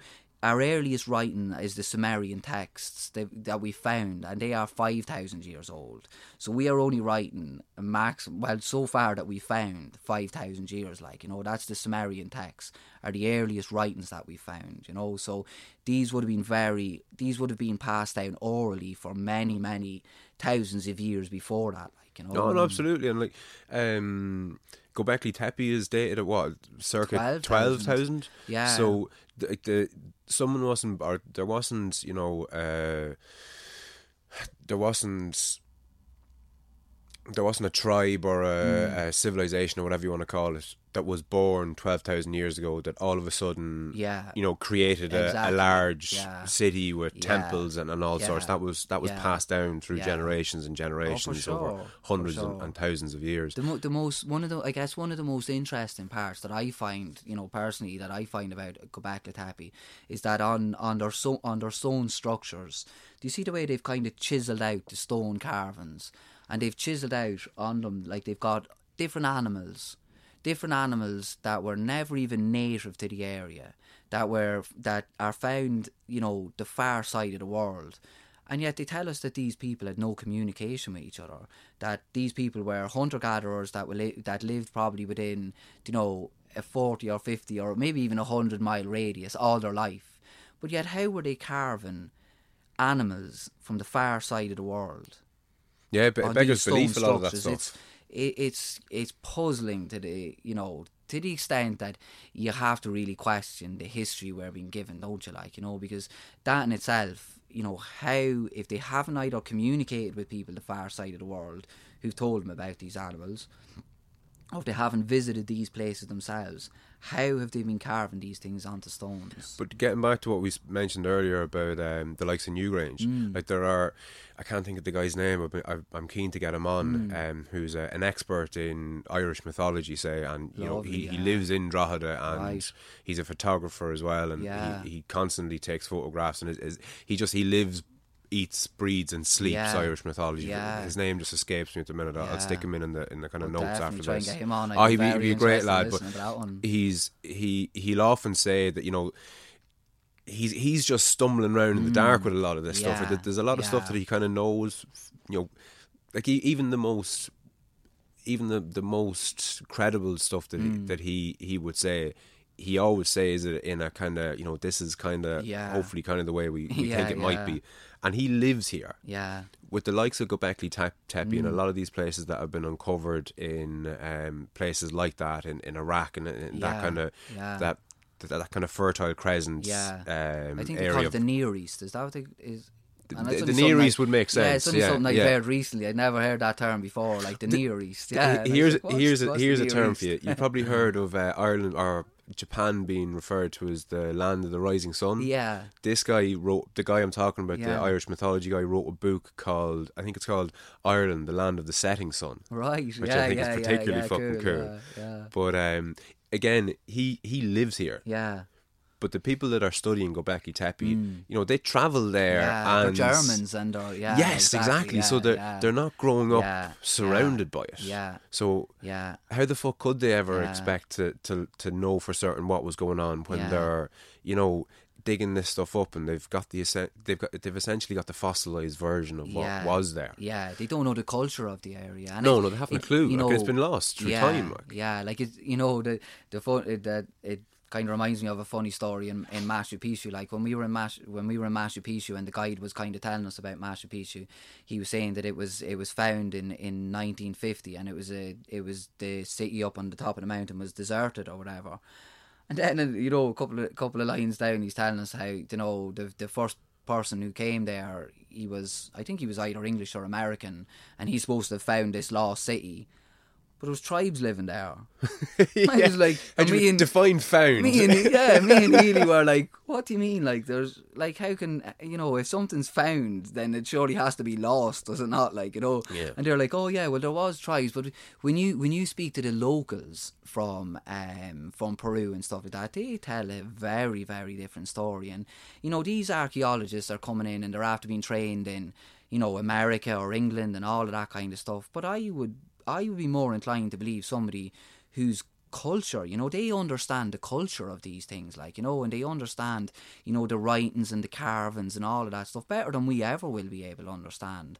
But we, you know, the, the West kind of seems to go in, or, you know, science seems to go in and kind of, you know, but it just says that this is what it is, and it sometimes doesn't take, you know, that view into account, like, you know. Yeah, we see it in, in kind of more modern history. Mm. There's there's a great uh, saying that history is written by the winners. Mm, yeah. I, I, lo- I love that. Yeah, like, you know, true, yeah, um, yeah. like what would the story of World War Two be had the, you know, the, the Germans won it? It wouldn't Yeah, have been yeah, yeah. the story. Obviously, it wouldn't have been just the story that's told now replacing the Yeah. replacing the names. You know, it would have been yeah. the it would have been the triumph of the of the Holocaust. Mm, oh, for sure. and yeah, me, you, and everybody else listening, Yeah, yeah. as though, even though that might sound kind of abhorrent Mm. to say, if that's what you've been fed and that's what's been taught in schools, Yeah. you know, that's that's what you that's what you take. And we spoke about this before before we, we started talking. This Mm. idea of, you know, not taking what you say for granted or for what I say,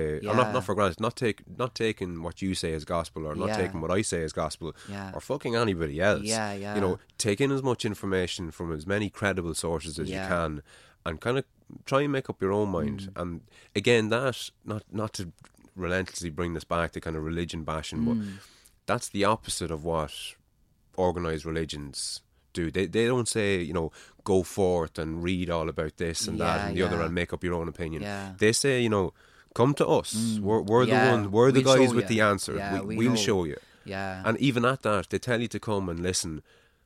But they even then they, they don't in the same breath that they're telling you to come and listen, they don't give it you succinctly so that you can understand it. Mm. Yeah, it's all, yeah. you know, Yeah, yeah. smoke and fucking mirrors and you, yeah, you have to keep coming yeah. and keep Come coming and keep coming. Yeah, yeah, yeah, exactly. Yeah. Oh, by the way, bring your purse. yeah, yeah, exactly. Yeah, it's like yeah. um, it's like a, a soap, like it's like Yeah. Coronation Street as opposed Yeah. to you know a documentary. If, yeah, if that if yeah, that know makes exactly sense. that. And I, I think, I think as soon as you, I, I think as soon as you define yourself as, you know, believing in one religion over the other, I think you've completely shut yourself off to, you know, as I've said before, there's there's amazing wisdom at the base of every religion, but there's just so much bullshit piled on top of all of that wisdom that it's very hard to decipher which is the wisdom and which is the bullshit.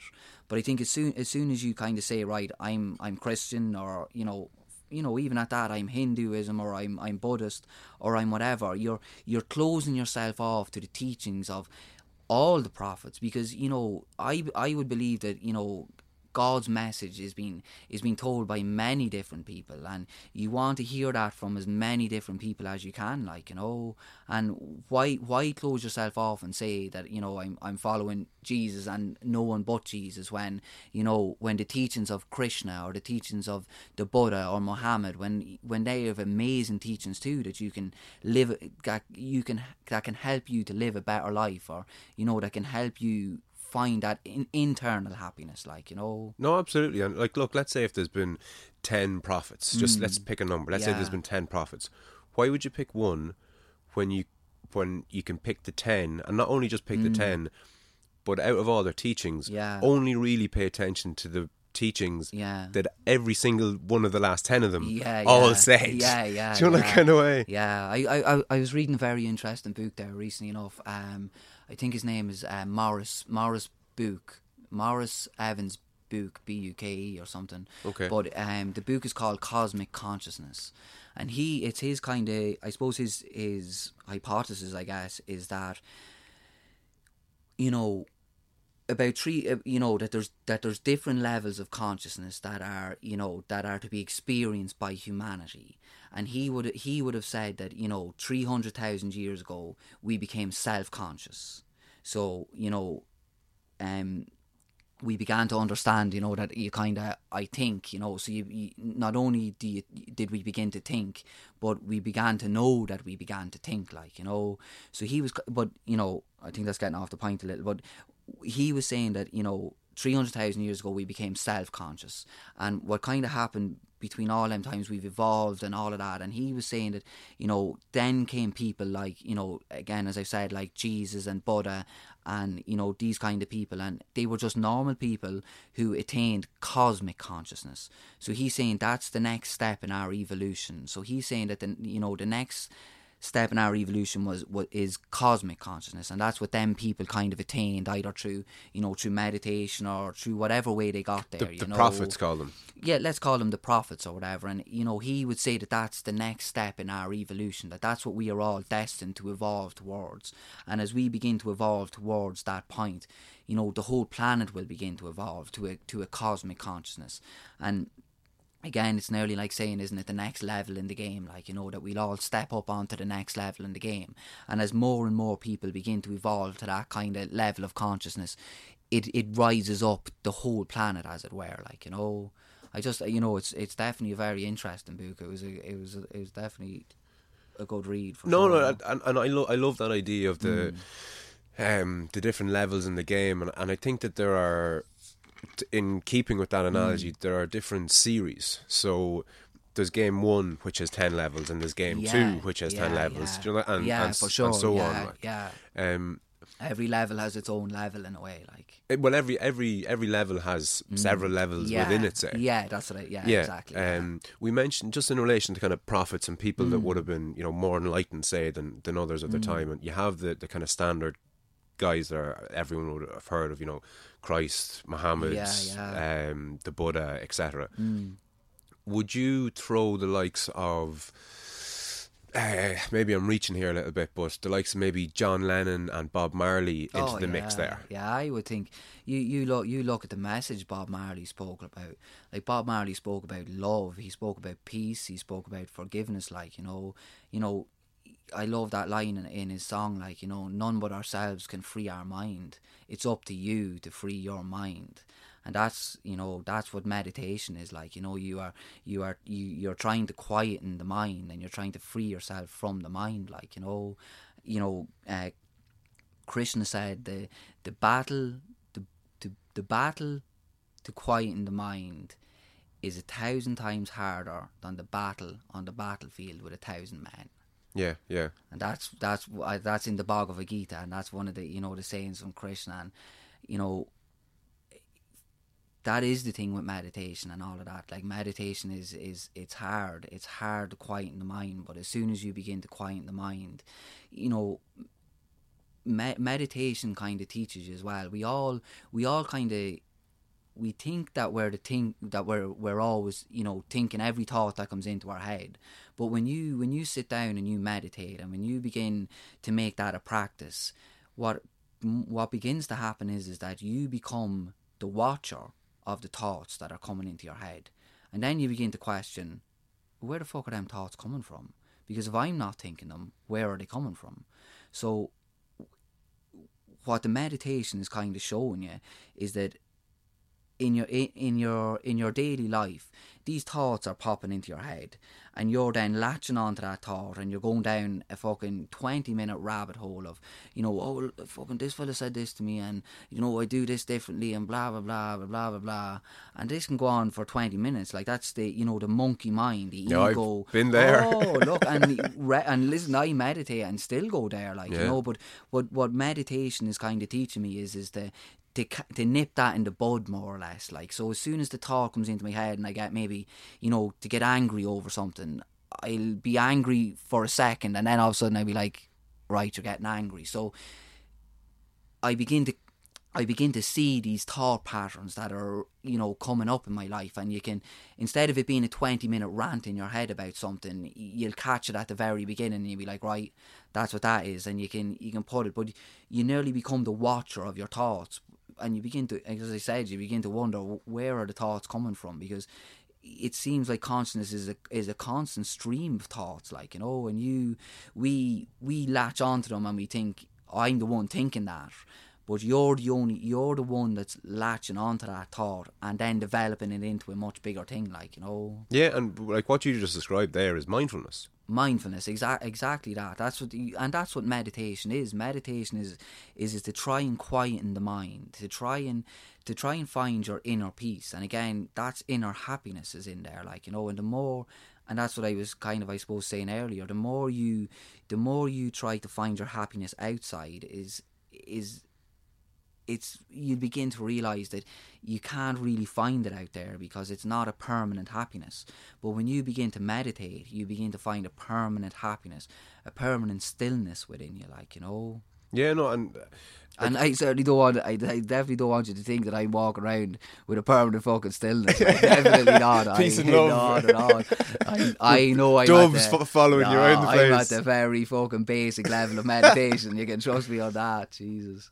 Um, I I don't meditate. Yeah. I've kind of I've given it a lash a couple of times, and and I've I can kind of hear myself having said, you know, I, I don't kind of buy into it or that I'm not ready for it or, or or whatever. Now mindfulness is a different thing. I would consider myself to be quite mindful, and I not so much anymore, but I used to be quite an angry person. Yeah. So I'd be driving.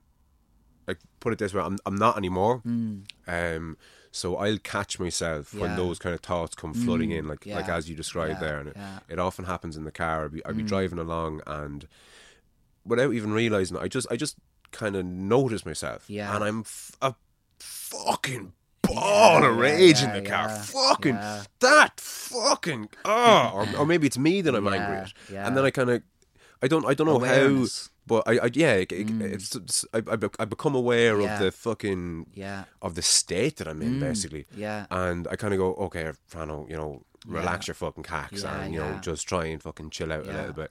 And I'm able to kind of bring myself down. Now, Yeah. I'm never able to bring myself, I'm never able to level myself out to the extent that a wind of a joint will do, Yeah, yeah, yeah. which is a, which is a strange one. It's something that I've been thinking about Yeah. a lot. I think I think you know, and that's I think that's the benefit of meditation is that when you begin to connect with the breath, you know, the the mind, the, mind, the thinking mind that I've said like that is there, that's constantly always is always thinking, but it's you become the watcher of that thinking mind. That is always trying to live in the past or the future. It's never wanting to live in the present moment. And that's what the act of mindfulness or the act of meditation is. It's living in the very present moment because there's no suffering. There's no suffering when you can get your mind to live in the very, very present moment. And when you become, when you begin to attach with the breath, so you know that's what you know. I, with with a lot of meditation practices, they teach you to follow the breath in and follow the breath out, and then the mind is constantly wandering. It's, it's wanting to go here and it's wanting to drag you there. The mind is constantly active. It wants to be interacted with, and when you know that's that's the the the end goal, I guess, of, of meditation is is to, to completely quieten the mind and to find that's your center. And when you when when you find center, you find, you know, peace and you find tranquility in there. Like you know, You're balanced. You're not yeah, leaning you're too balanced, far exactly one, way, or the, other. other. Yeah, and I've you know I I found that you know even you know I've done I used to when I was in Australia I used to do the flotation tanks like you know and I was kind of meditating before for maybe I suppose six months or so before I started doing the flotation tanks. And one time and one time only, I had an experience in the flotation tank where I fully, my mind, there was no mind, there was no thoughts, there was only pure awareness. An understanding that I was existing, but nothing, no thoughts, no nothing. And it lasted for, I guess at a guess, it felt like, it felt like it lasted for a half an hour. And it was absolutely the most peaceful and most tranquil I've ever felt in my life. And I could never get there again. And you're kind of it. chasing that I since done it- nearly. I done it once. I managed to do it once, and I've never been. And you know, while I, while I, me- I like as you know, as I've said, I meditate every day. Like I would probably meditate for between forty minutes and an hour every day. Like I do one in the morning, one at night time before bed. Like you know, and when you're when you're following that breath, you can you can quieten the mind down for literally a second or two. And then all of a sudden, the mind wants to drag you off into something else, like, "Oh God, geez, I need to do this now today," and you know, what do I need to do in work or whatever. But when you when you read about people, you know, like who are very experienced meditators. Like, you know, I spoke the last time about Ram Dass and I spoke about Alan Watts and all of these people, and they say over years of practice of meditation, you know, you find your inner peace, you find that silence within yourself, like, and that becomes, you know, I guess if you treat the brain like any other muscle in your body, the more, the more you train it and the more you exercise it, you know, the stronger it's going to get, and the more able you are to perform that, you know, to be able to perform that exercise, isn't it? Like you know, No, absolutely, Mm. and like the the brain is, is obviously isn't a muscle, but it, I think it Mm. yeah, obviously no, I can only be as, as an analogy, yeah, of course. Exactly, Yeah, I'm yeah. only using it as in that. Um, but I think uh, you know, you know, as I've said, I think I think meditation, yoga, flotation tanks, psychedelics, I think they're all just tools. You know, to help you with that, like you know, to help you expand your consciousness and quieten the mind and all of that. But they're, they're all just tools to help you to get there, like you know. Well, here's one for you, uh, and just before we go on to that, the flotation device that's a that's sen- sensory deprivation. Mm. sensory That's- deprivation. So you're yeah. would typically with yoga, you're you're asked, you know, sit in a comfortable sitting, Mm. and you know, you obviously couldn't meditate with a thumbtack up your arse, basically. Do you know what I mean? no, so you yeah, have to kind of get comfortable. Yeah. And the sensory deprivation is basically that on steroids. So you're you're Yeah. literally floating. The idea being of that the there isn't it, your weight isn't all on your arse. Basically, Yeah. it's it's Yeah. equally dispersed throughout your entire body. You're in complete darkness, so there's no visuals to kind of distract you. And Yeah. so the more senses you can almost deprive yourself of, Yeah. the easier it is to quieten your quiet mind. the mind and still the mind. Now, you know, with the with the sensory deprivation tanks, like you get in there and it's the water. The water is heated at, at body temperature, and it's full of Epsom salts. So you're literally you're literally floating on top of it. So it, it nearly, as you begin to meditate, you nearly feel like you're there's no body. So it's nearly like consciousness is out of the body, like it's nearly like an out of body experience, really, like you know. And it, as you said, it's designed to do that, Yes, isn't it? Yeah. Exactly, and it's a closing off of the senses. So you, as you said, it's in the dark. You can't hear anything. You know, there's there's none there's none of them sensory overload over overload going on. Like you Mm. know, so you're you're basically going into the mind if you can. And is there sound played? At the very beginning, they play maybe. Well, it's up to, it's up to you. They ask you whether you want music played in there, or you know what what I think what most people kind of generally tend to do is you've maybe five minutes of this you know very relaxing kind of music happening, and the music plays, and ease then it just it. yeah, then it just drifts out or whatever, and then it's you trying to go inside yourself, like you know. Yeah, because the, the the fear I'd have is that all if if I had none of my senses and I Mm. was in complete silence, all you'd hear would be your stomach gurgling or the blood flowing through your ears. Or, Yeah, because you can't. Apparently, Yeah. the, there's a room somewhere. I think it's in, it could be an MIT or in some university in the states, and it's Mm. Oh, the yeah. quietest place on earth. And I don't think that, anybody can bear any more than two minutes in it or something. yeah, 'cause ridiculous, go, some ridiculously short space of time. Yeah, like. I've heard about that room. Yeah. Um, well, here, here's one for you now. On the whole quieting your mind thing and, and staying still and staying in the one place, I've, I've never really been able to do that. Now, again, I haven't really gone out of my way to do it. I, I Mm. Tend to be quite a, a busy person, and especially yeah. now that there's no Yeah. fucking hope of me doing Yeah, yeah. any such meditative practice in the next Yeah. six months. Uh, not a hope of it. But just too much start going with on. five minutes, Fran. That's that's the thing. Like you know, it's there's no there's nobody saying you need to do you need to do an hour of this every day. I didn't start by doing an hour every day. Like I started by doing you know a five minute practice or a ten minute practice. Like you know, Yeah, no, that that, that makes sense. Mm. But w- where I can get to a state of being in the moment, say, Mm.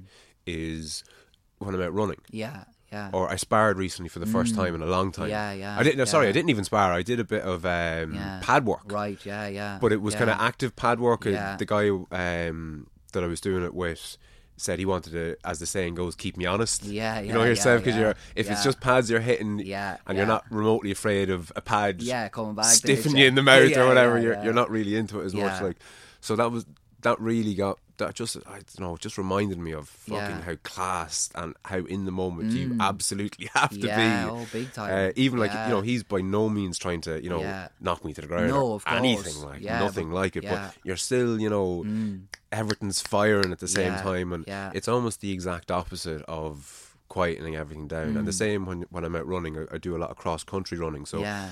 Every footstep, your your your senses are on fucking Mm. Mm. red alert, like, and you're in what's called flow, Yeah. in a state of flow. In the present moment. That's In- what it in is. the You're present in the very present moment. You're not.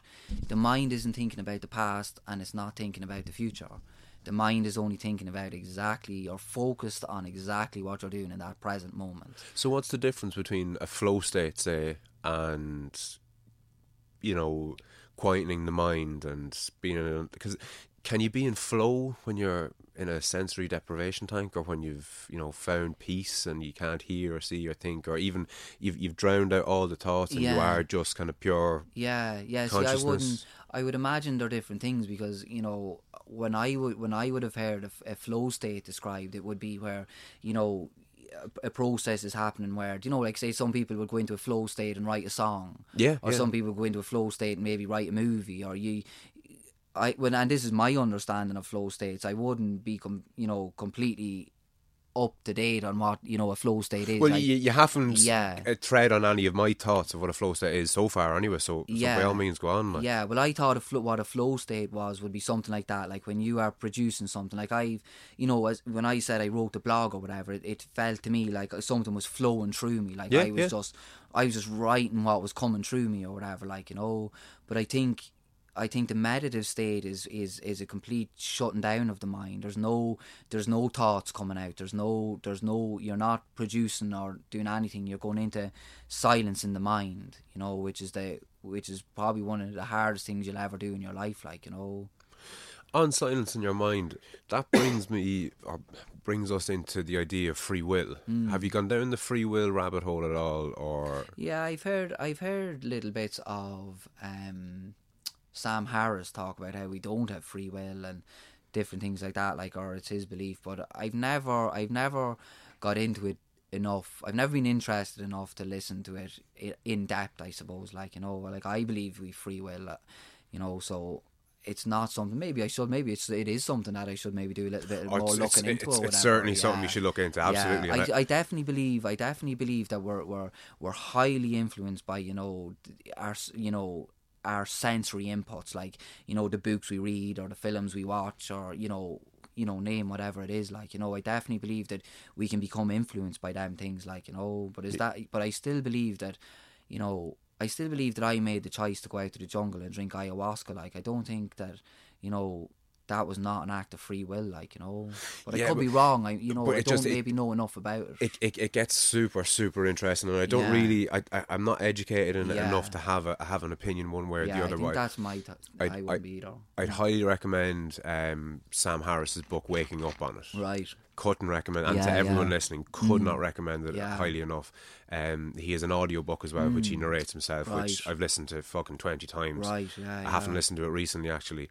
Uh, I wish I had now given that this has come up because I, Yeah. I might go into a bit more detail but one of the one of the the arguments against free will or not not against free will but one of the one of the things that makes it such an interesting conversation is like you're who you are now mm. and you know you make your decisions and you Yeah. you think you have free will mm. but then on the way home you're in a car crash and you get a bang in the back of the head mm. and you essentially come out of the hospital you know a different person Yeah. Like, your, your personality is completely changed Yeah. and now he goes into this in, in far more detail Yeah, yeah, obviously yeah. but th- that's that's the gist of it Right. Mm. With, you know uh, or maybe a tumor you might get you know a, a blood clot or a tumor or there might be Yeah. pressure in a certain part of your brain of your brain Yeah, yeah. and you know all of a sudden you think this meditation business is a load of bollocks Mm. and you just turn your back on your entire life and you're a completely different person like this just happens Yeah, yeah. all the fucking yeah, time yeah. like.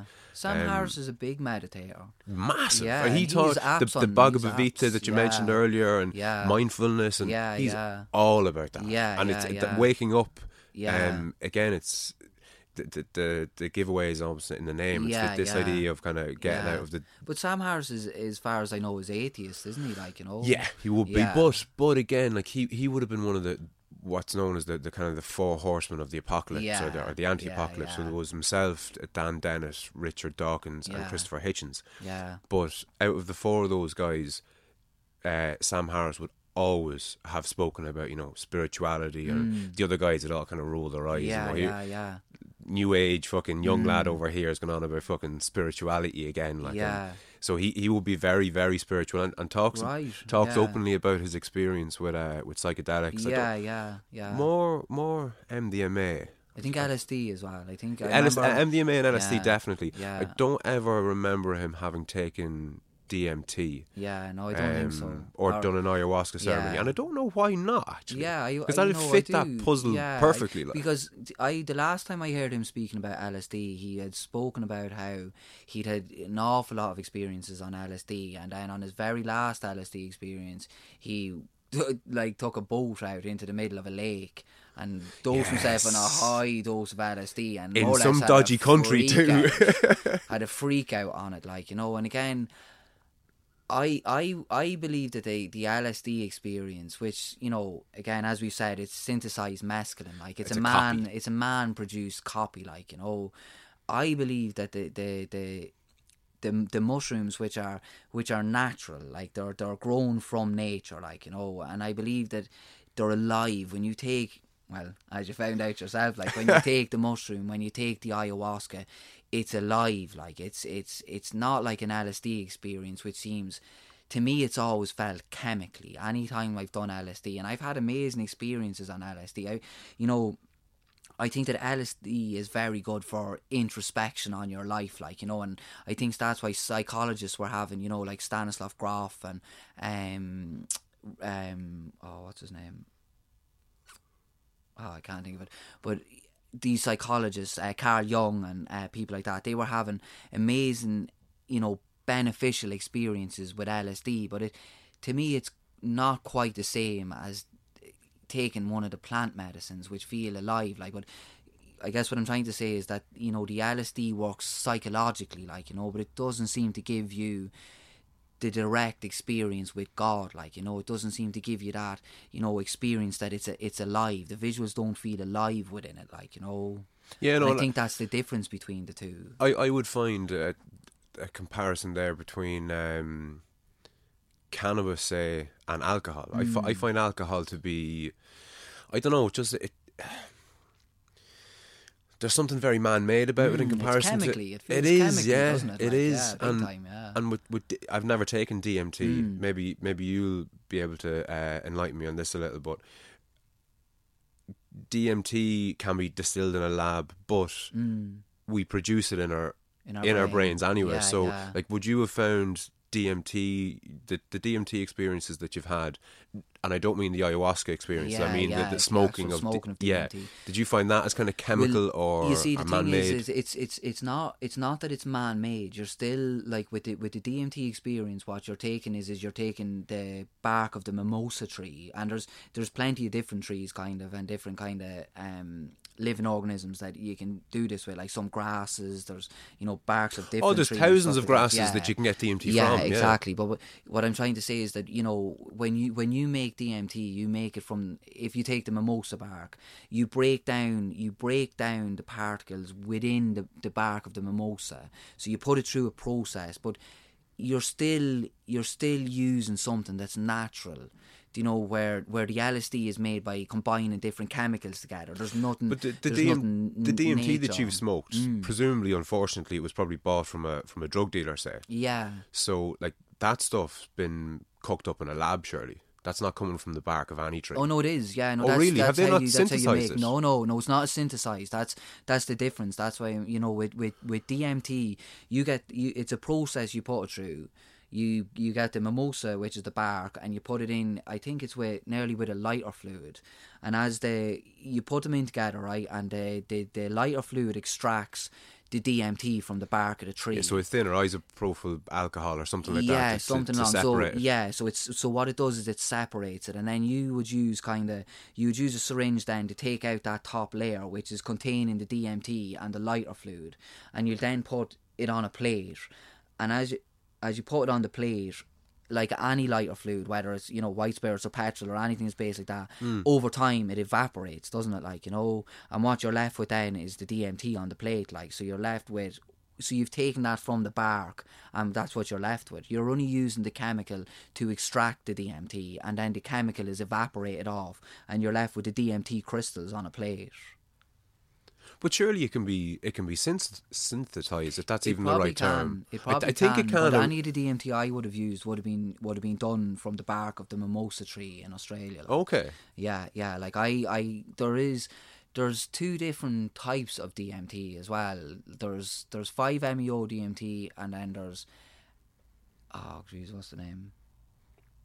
N something, whatever the second one is. Maybe the second one is done through a chemical experience. But the uh, the only one I the only DMT experiences I would have had would have been f- from the extract of the bark. And you know the the the tribes over in the Amazon and that like they they would have um, instead of smoking DMT they would have taken the bark right and they would have crushed it down into a powder form and they literally they literally got these long tubes so the tubes would be that length and they'd literally put About two tube, meters nearly. yeah, Yeah. about two meters and they'd put that they'd put the, the end of the tube up your nose right and they'd literally get the DMT at the end of the tube and it'd go up your nose and they'd blow Like a as blow like a pipe, blowpipe, like. yeah. And they'd blow it right, and it'd shoot up your nose, and that would be, and then all of a sudden you'd be having the D, you'd be straight into a DMT experience, like you know. And sorry, they- they're firing what? They're distilled crystals up your nose, or No, they've they've literally broken down the bark. They've broken down Oh, the so the bark. actual yeah, physical bark I think to a- so. I like a dust saw. almost. So yeah, it's- to a dust. it's almost- they've- yeah. it's almost like Yeah. snorting it, but in an Yeah, extreme in an extreme way. Like they're Fuck. pushing it up the nose, like, and they found they found them things dating back thousands of years, like you know. Uh, they what I'm talking they've they found the the tubes for kind of blowing it up your nose like they found them that dating back thousands of years like Right, so that's yeah, how yeah. long they've been using these for like you know Yeah. That's the bottom of another fucking rabbit hole. I know yeah of course Day four. You you wake up day four, presumably feeling kind of semi euphoric, you know, having had the experience the night before, Yeah. or or are Again- you up all again, night, or I'm- what way does this work? yeah, work? again, I was, you know, as I said, like I wasn't sleeping much out there. Like you know, I'd kind of everyone else would be asleep, and everyone would be waking up maybe around seven or eight in the morning. And sure, I'd only be, I'd only be the medicine would only be wearing off me as it started to get bright. Like you know, so I'd then be up. There'd be a flower bath then later in the day which would be kind of cleaning of the energies and then maybe at, in the evening time you know we'd all have dinner together and you know um Rack would be kind of giving just different kind of talks, just you know on consciousness and different experiences and all of that kind of stuff. Like, and usually around again seven or eight o'clock that night, like I'd that would be the time I'd sleep. Like I was always up nearly for from six o'clock one morning right through till maybe seven o'clock the following evening, and then I'd fall asleep around seven or eight, and I'd be back up at seven the next morning. Or it could even be later, and then I'd be I'd be back up at seven the next morning, preparing myself to drink ayahuasca again. Like, And you to to remind people that have forgotten, and to, to tell people who haven't caught the first one, you were doing uh, a ceremony one day, and then not the next day, Mm. the and then day. another ceremony. Yeah, so you yeah. Mm. had that next day to basically, you know. Go to bed at seven or eight o'clock that Yeah. evening. It's not as if everyone else is on their next ayahuasca Oh no, ceremony. no, I so. Yeah, I would have. so you get your net- you get your night's sleep. Yeah, your night's sleep, and then Okay. the next day would have been, you know, up breakfast, preparing yourself for the flower baths, and you know, a bit of a, you know, just chilling out for the day, really. Like you know, or we, you know, as I said, we would have been doing the, the, the steam room kind of thing, you know, and as you know, not a room really. It's kind of just made out of, you know. The leaves off trees, really, like Yeah, know, hut, say. hut, yeah, hut kind of thing, like you know. So you have a, a chilled out day. Mm. How were you like thr throughout the day? Again, were you, you know walking ten feet off the ground, or like did you feel enlightened, oh, yeah, or what? Yeah, like- you felt. Oh, it was just incredible. Like the feeling I was having was incredible, and then there was, of course, you know, you know, it was all of this real kind of thing at times. You know, that's how that's how you're feeling, but. Yeah, when everyone's there and you know there's a lot of talking going on every every every day as well. The next day after ceremony, there would be everyone would go up to go up to the Maloka and we'd all share our experiences. So everyone would be sitting around in a circle and we'd kind of share our experiences. And you know, Rack was there and you know, Rack is an amazing person to do this with, like, you know, because Rack was kind of shown, you know, would would have a very good understanding of the medicine. Rack, in a way, is is, is a shaman himself, really, like, you know. and, and this is sorry, this is the guy that you would have liaised with in the first place before you came yeah, over. Okay, Yeah, so Rack is the facilitator who organises the groups to go out there, like, you know, and through his experiences out there with the medicine and all of that kind of stuff, like, he is amazing wisdom on all of these things, like, and he would be helping people to kind of. You know, there's so much going on. It's it's it's it's a lot. It's a lot to try and process. Like you know, and Rack was absolutely incredible at helping people to process what was going on during their experience, and you know, and what their experience that they were having. Like you know, yeah, yeah.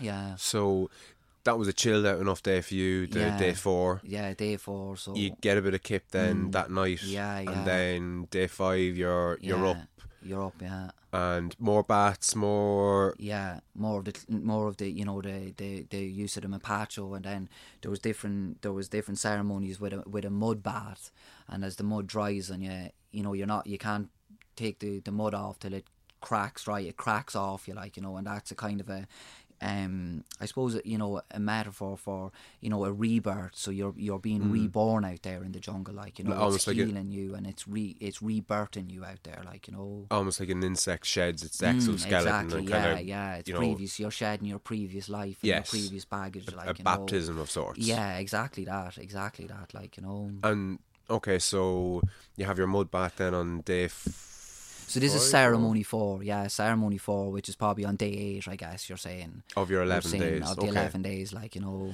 So Yeah. the same thing then again. Yeah, seven or eight o'clock as it gets dark. He's all yeah. get gathered. To, Back up all to the Maloka. yeah. Yeah, You all have your, your mattress or your, your spot on the floor. yeah, Um, more ayahuasca. yeah. So you know, with with with day four, I kind of decided that you know. As I said, in, in day three, it turned out that you know I was out there to heal for somebody else. So I kind of thought to myself, you know, why why not you know why not try and maybe heal for somebody else that I know? And there's somebody else in my life that you know has, has suffered from depression from a very young age, depression and anxiety. You know, so I kind of thought, you know, why don't I keep that person in my intention? Like you know, so that's exactly what I done. So I went up and I was drinking my ayahuasca, and um, drank the ayahuasca, kept that person in my intention or whatever, and kind of back then to my mat or whatever.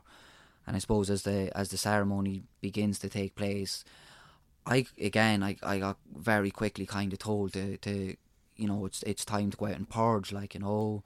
So it was you know that feeling again or whatever. So I went out to the toilet again and I was literally it was all coming through me again like you know this this massive monster purging like you know. And I was you know I was trying to keep that I was keeping that person in my intention and asking for healing for that person and you know all of them things. So I kind of came out to the toilet and I myself and John Healy seem to spend an awful lot of time out on the on the kind of I suppose you know a porch. It's where the, it's where the toilets are. So you have the Maloka which is the circular building and you come out through these wooden this this wooden walkway and either side then you've got toilets and stuff like that like you know. So John will be out there because you know I, I, I can't talk enough about you know John Healy and what he done for me out there. Like you know he without him out there I certainly couldn't have dealt with the experiences I was having out there. He was yeah he he is a friend for life. As I would always say to him that we're fr- we've been pre- friends in many lives before and we'll be friends in many lives again. Like without him I couldn't have dealt with out there what I was dealing with. He was always there to put an arm around me when things got tough and to help me through them situations like you know and we'd always end up out there and we'd be sharing our experiences and all of that kind of stuff. And I remember, I remember on the on the fourth night, we were out there and we were we were talking, you know, and you know we we could hear Matilda inside and she's singing these healing echoes or whatever, and all of a sudden I got you know my, my eyes shut like I cou- I couldn't keep my eyes open like you know, and again, you know I got I got absolutely transported again again. I keep saying that it's through these dimensions but that's what you seem to you know travel through or whatever like you know it seems like you leave the body and you travel through these dimensions. And it came again to to to this light and it was absolutely blinding once again like you know and i'd again I, I'm I'm standing on this balcony and I'm I'm rattling like I'm holding on for dear life like you know.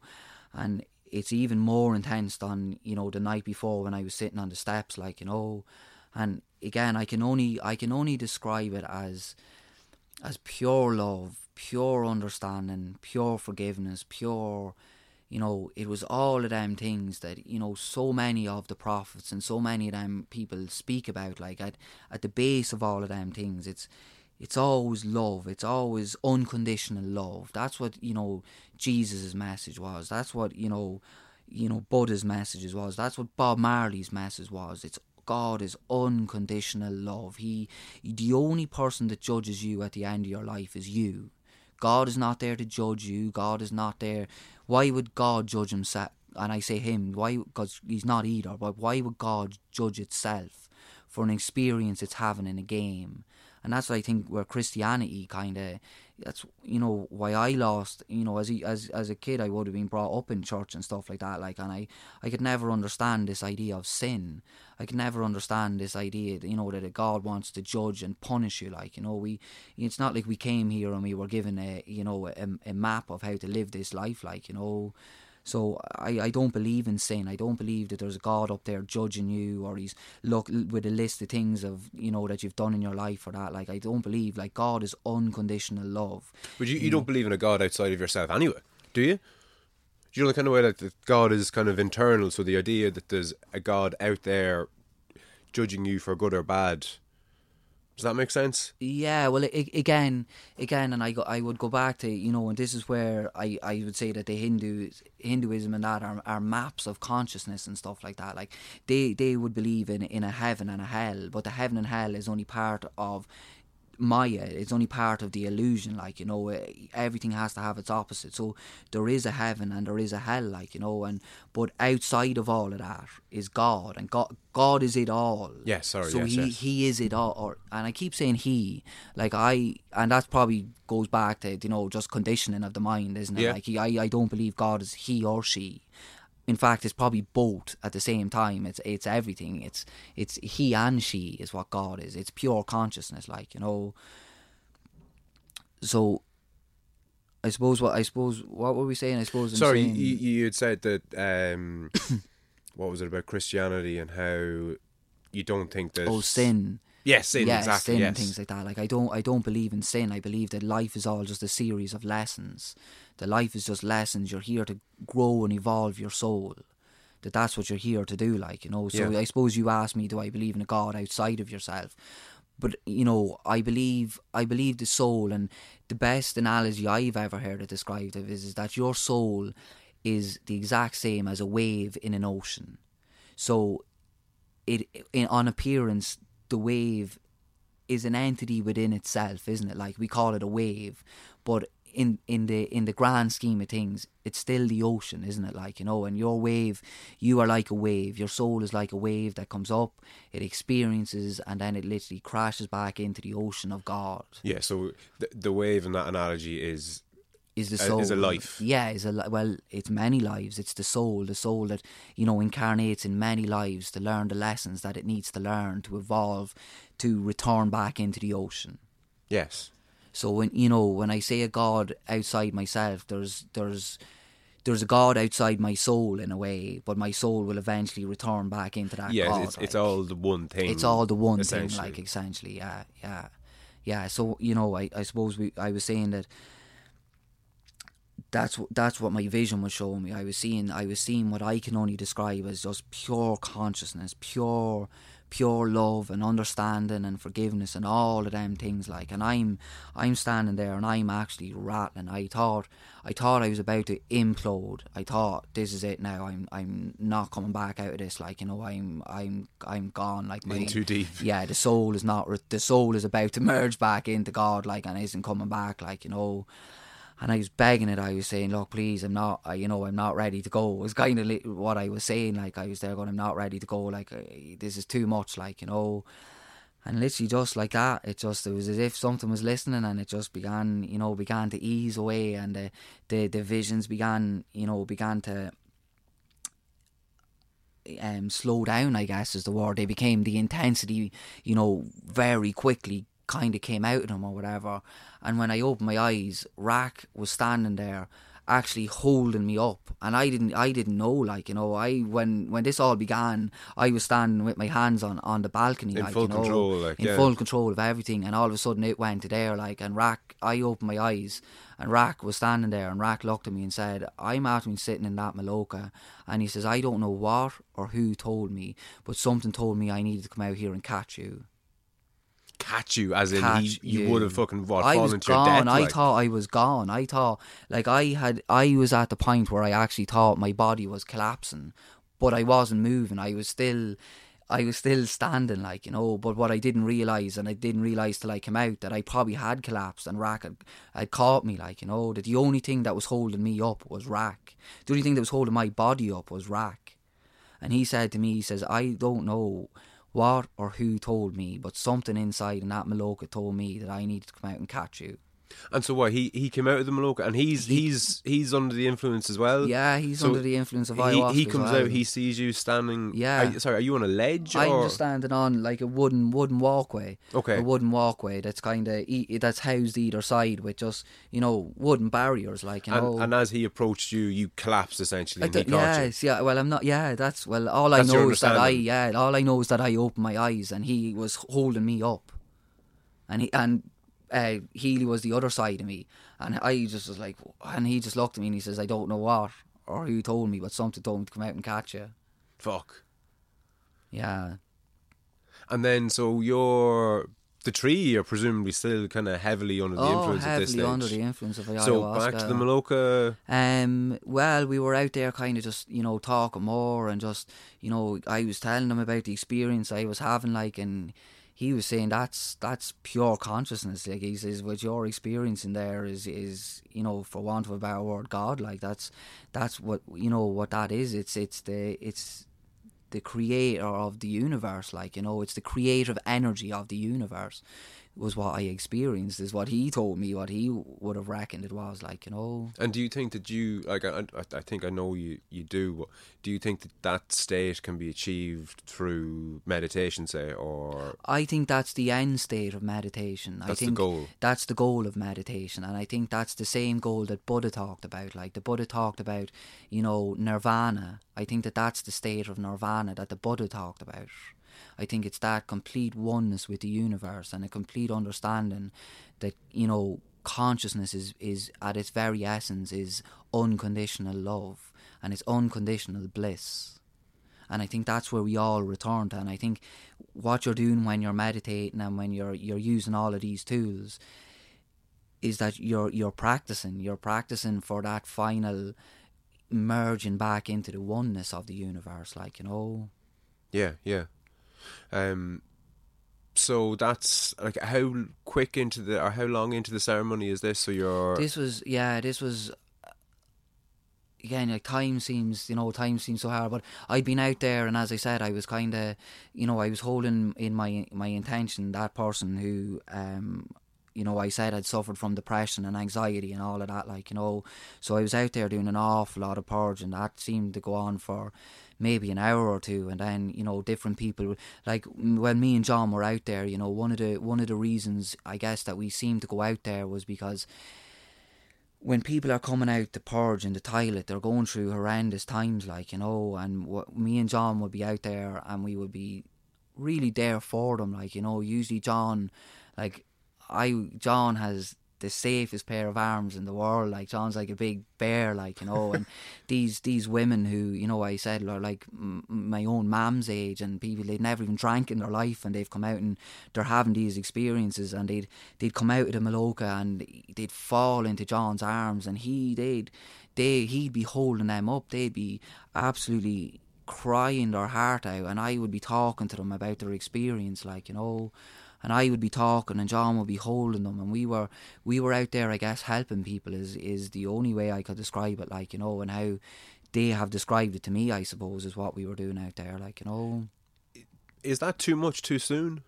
For people generally do you think? For someone who's never you know drank or never been under the influence of anything to go from you know sobriety their whole life to that level of intensity like no, is that I is- don't think so well, because I think all them all them people that came out of there afterwards said that that was absolutely transformed their life like and changed their life for the better like by you know they went out there you know believing in something they'd never believed in before like you know and they'd they'd found amazing healing out there. Them they say the medicine will only ever give you the experience that you can handle.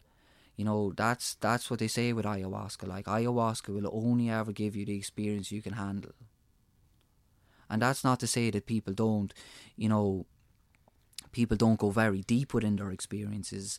And what might seem at the time like you're not able to handle again as i said when when you know as the processing happens over you know weeks and months afterwards you begin to find that that's where the biggest lessons you learned and that's where the most benefit came from. While although it was hard and very challenging at times that's where you grew the most. Yeah, you, you had to kind of face your demons. Face your basically, yeah. demons, exactly. Yeah, yeah. and I think exactly that's what, that's what I kind of spoke about at the outset. I was facing my demons two months before we, Mm. Yeah, yeah. you know, jumped in the plane. Yeah, yeah, yeah.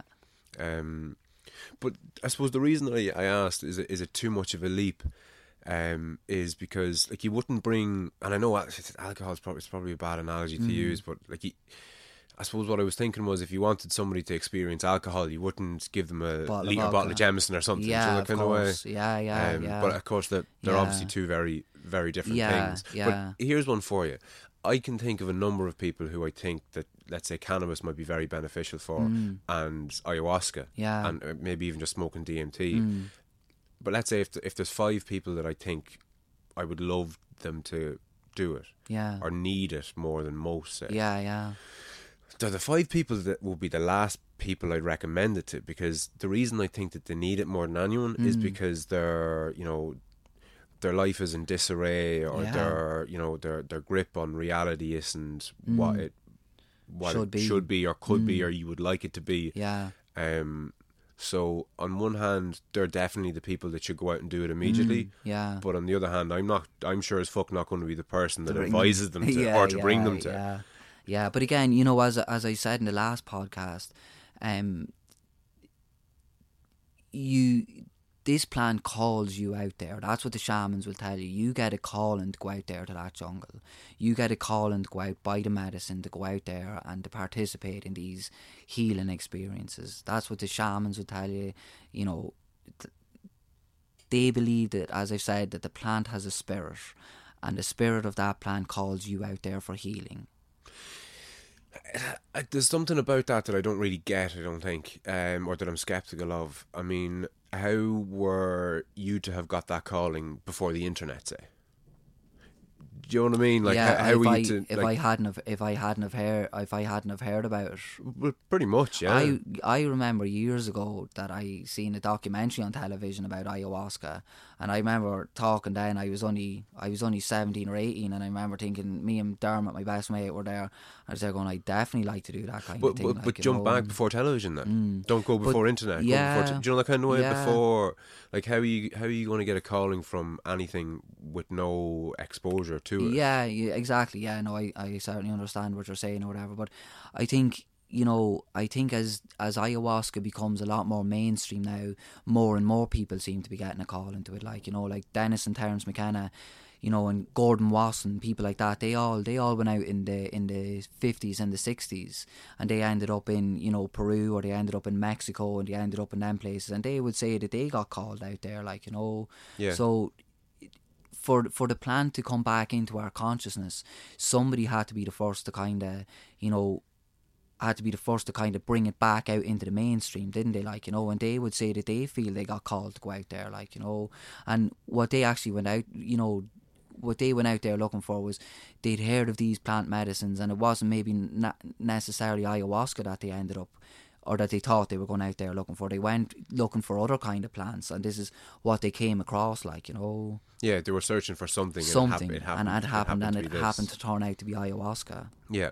So let's say, like, I'm, I'm, I have someone in mind now. I I obviously Mm. won't mention the name or that, but they're and I'll take it away from the person that I'm thinking of because I, I'm going to use somebody that a lot of people listening, I'm sure, can can associate with. Maybe maybe it's the person that's listening themselves. Mm. Yeah. But if it's not the person listening themselves, it's somebody that everyone listening presumably knows Mm. has lost their their way in life to the point that let's say they're they're depressed. Just Yeah. Mm. take your kind of standard depressed person, yeah. Mm. lost hope with life and, and all the rest of it. Um, like, would you recommend that they, you know, get in a plane basically? Yeah, you know, again, as I said to you, if if they if they listen to this and they begin to get you know strong feelings towards that, then maybe that's you know that's their calling to go out there. Like maybe they were meant to hear this podcast. Maybe they were meant to hear some of the podcasts, you know, on Joe Rogan, like I heard. You know, that's where I began. As I said, I'd seen that documentary first, and that was when I was 17 or 18, and then heard nothing of it till I began to listen to the Joe Rogan podcast again. And the more I began to hear about it, the more I began to research it, like, you know, and the more I began to, to look into what exactly it was. I, I'm always stressing you need to do your homework on these things. Like, you know, psychedelics are not for everybody, and I'm certainly not saying that they're for everybody. But if you if you get that calling, if you begin to hear what we're talking about, or if you listen to other podcasts and you hear what them people are talking about, and it kind of resonates with you, and you begin to get that calling, well then, you know, why not? Like, you know, maybe you are getting that calling to go out there. Yeah, no, no, no, absolutely. And I, I've struggled with the idea of whether or not um, antidepressant drugs are a are a good thing. Say, mm. um, and I've always kind of leaned towards them. You know, not not not being ideal, to put it mildly. Mm. But I heard again, and I, am conscious of over repeating the man's name, but I've heard Peterson say mm. on on um, on antidepressants, if somebody's suicidal, yeah, take all the antidepressants in the yeah. fucking world. Oh yeah, and yeah. take them immediately. Yeah, yeah, yeah. Because yeah. you know, if it's fucking suicide or mm. antidepressants, yeah, that should be a fucking easy absolutely, choice. Like, absolutely. So, but what what you know is you know, as the science is coming out now from, you know, the John Hopkins Society and the, the work that MAPS is doing and um, the Esalen Institute and different places like that, like as as as the as the as the evidence is coming out to support the fact that these are having amazing effects with people with depression, post traumatic stress disorder, addictions, all of these kind of things, as we get more and more evidence and the good science is coming out, we're beginning to see that these are cures for these mental illnesses and mental diseases like. And you know it, I always I always you know think back of I remember reading um, a thing that he was he was the guitar he was the guitarist for um, Van Morrison and he one of the things I read he he was speaking about how he had suffered from depression all his life and how he was have using you know very very strong um, antidepressants and things like that. But he went out and drank ayahuasca in the jungle. And you know he had an experience out there that kind of I think it was something along the lines of um, he got shown the part of himself that was the depression and he got shown how it had affected his life and why it had affected his life and he was basically told that he had to make peace with that depression because the depression was a part of him. So, eh, you know, within the ceremony, he made peace with that thing. And he says he came out there and never took an antidepressant again.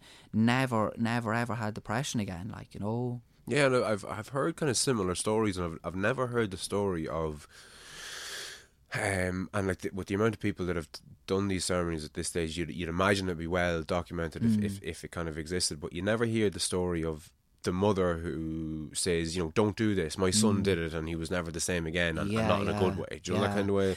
What what what the you know what what the shamans or you know for you know the curanderos, what they would say is that you know if if like certainly most certainly there are some people who have gone out there and had um what's the word I'm looking for? Where you know, I guess where the, where their mind goes, like you know. But what what they would say, and what you know, I think what the science is now beginning to show, psychotic episodes. That's the word I'm looking for.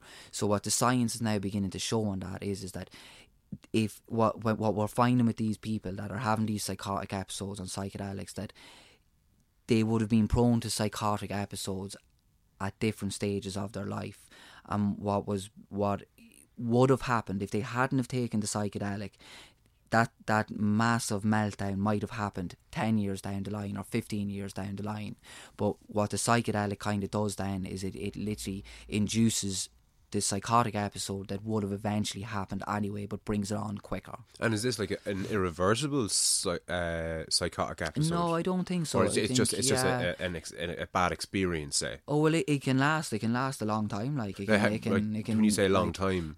Well, I suppose till you get the proper help for it, like you know, till you get the proper help, and this is why again I stress that you need to be with an experienced curandero. You need to be with somebody that's from a good lineage that knows and has worked with these plants over you know numbers of years. Like Percy, uh, my uh, he has been using uh, ayahuasca. He began to be taught in the use of, with the plant medicines from 14 years of age, and he's 40 now.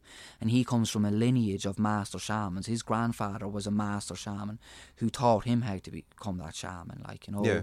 But but so, again, getting back to where I kind of started with this I, I think that people with psychedelics in general say Mm. I think that if you've got a good firm grasp on your your mental health say and you're you're in control Mm. Yeah. and you're you know maybe you have especially if you've been in dark places Yeah. before and you've come through that and you're Yeah, the stronger yeah, for it let's say that I have yeah. um, I would recommend people with that kind of mental fortitude say should absolutely experiment with, with psychedelics Mm. Yeah. in the right set and setting and do your research and all and the rest low dose. Like again, you know, as I said last time. Oh, no, low know, doses, absolutely. Low, low dosage. Like the di- the difference between a medicine and a poison is dosage. Absolutely. So that's why you go to somebody who knows and has had these experiences before, who knows the right amount to take, who knows, you know, what a mild dose and a strong dose is and the difference between the two. Like, you know, I you know, again, I really want to stress that these things need to be used in a in a very mature way like it's not just go in there and throw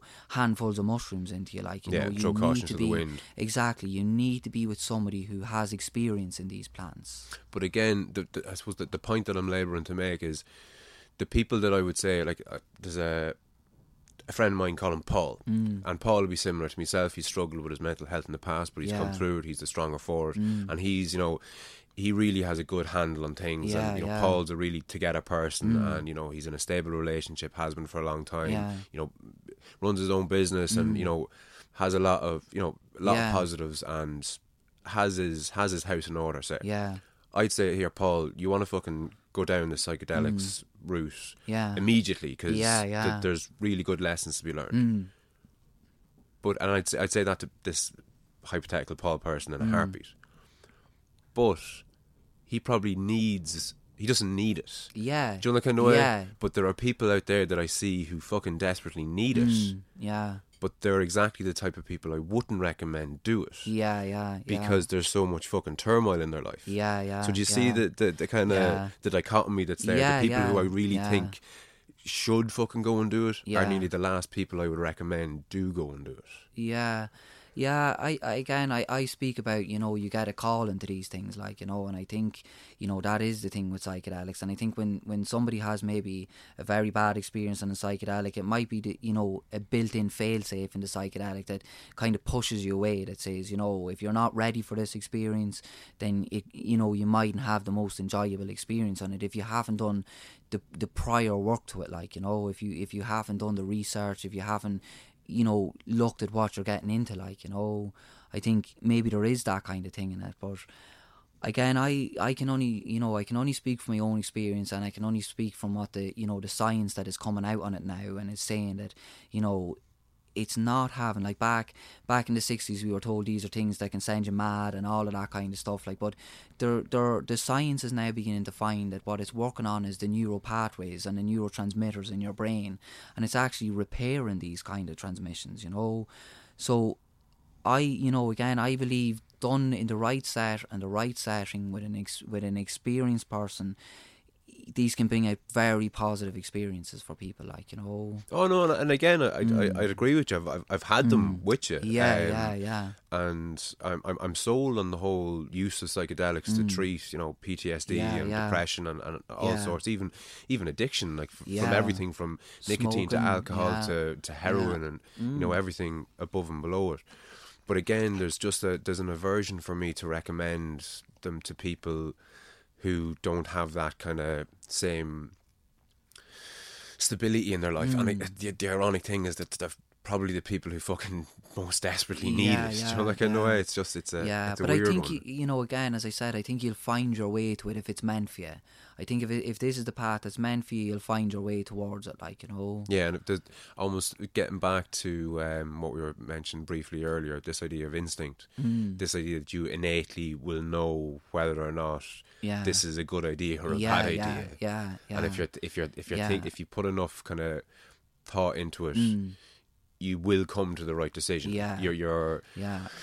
your past life experience, Mm, for want of a better term, will kind of Yeah, guide you in the in the right direction. Yeah, and there, you know, you know, the, the psychedelics. It's it's not that easy. Like, you know, could you could you name me three people that could get you psychedelics? Like, you know, could you name me three people that could get you, you know, mushrooms or ayahuasca? Like, there there's an awful lot of planning, and if you know. if it's something you're only half-heartedly getting into, if you're thinking about going over to Peru, as soon as you start looking it up and you realise that there's flights and there's accommodation and then there's you know paying for your ceremony, if you're only kind of half-heartedly thinking of it, you'll probably very quickly like ah maybe I'll just do something else, wouldn't you? Like you know? Yeah, no, that that's very They're true. not easy. It's not like you can just go downtown, buy mushrooms, and come back up and just try and have that experience.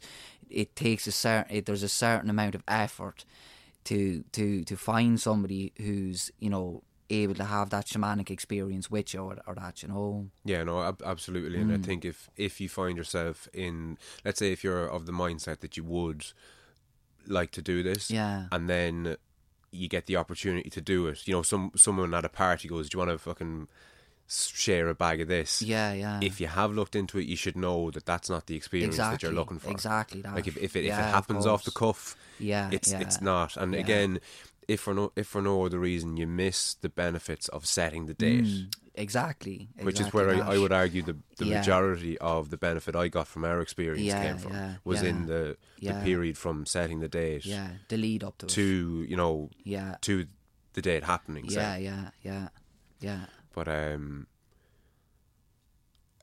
aside from the ayahuasca and the DMT and the LSD, we're not missing anything, are we? Uh, Like, is there other? What are the psychedelics? Like, there's Well, cannabis in its edible form. Ones, yeah, cannabis in in its edible form. You've got you know you've got LSD, you've got peyote, you've got I'm sorry, what's peyote? What's the peyote would be peyote would be masculine. Mescaline, okay. Yeah, and that's what say the Native Americans would have used. In Africa, you've got the Bwiti tribe, and they would use ibogaine. Sorry, iboga. Ibogaine is the is the synthesized version of it that they're now using for with incredible uh, results in treating addictions and things like that. Like Okay. you know, so you know, and it's a that would have full blown psychedelic. it's a full blown the the iboga is a full blown psychedelic. I'm not hundred percent sure if the ibogaine is a is Okay. a full blown psychedelic. Like you know, but it acts on the same neural pathways or whatever Yeah, else. exactly, And I think we spoke about this in the first podcast: the danger of distilling down natural substances to uh, almost man-made substances that you're missing the kind of Mm. yeah.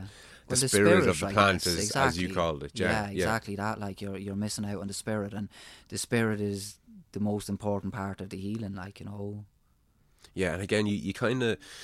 I can you can probably see yourself how you would lose people with that kind of language. Oh, absolutely, And as you do lose me slightly. Yeah, yeah, yeah. No, I understand that. Yeah, no, for sure. But again, having after having the experience, I understand how alive it is up there. Like I understand, you know, how that how alive that experience is, and a spirit is the only word that we can use, really, isn't it, for an entity that lives outside of matter. Yeah, no, no, absolutely, and and other, you know, transcending other dimensions is another term that Mm. You've used and, and other people use, and what gives, I suppose, a certain amount of credibility to to what you say and how you say it, is that I've heard not the same story but very similar stories, Yeah, and yeah. ev- everybody talks about Yeah. how the language fails them and how yeah. you, especially when you're smoking DMT, that you get Mm. kind of blasted through different dimensions and.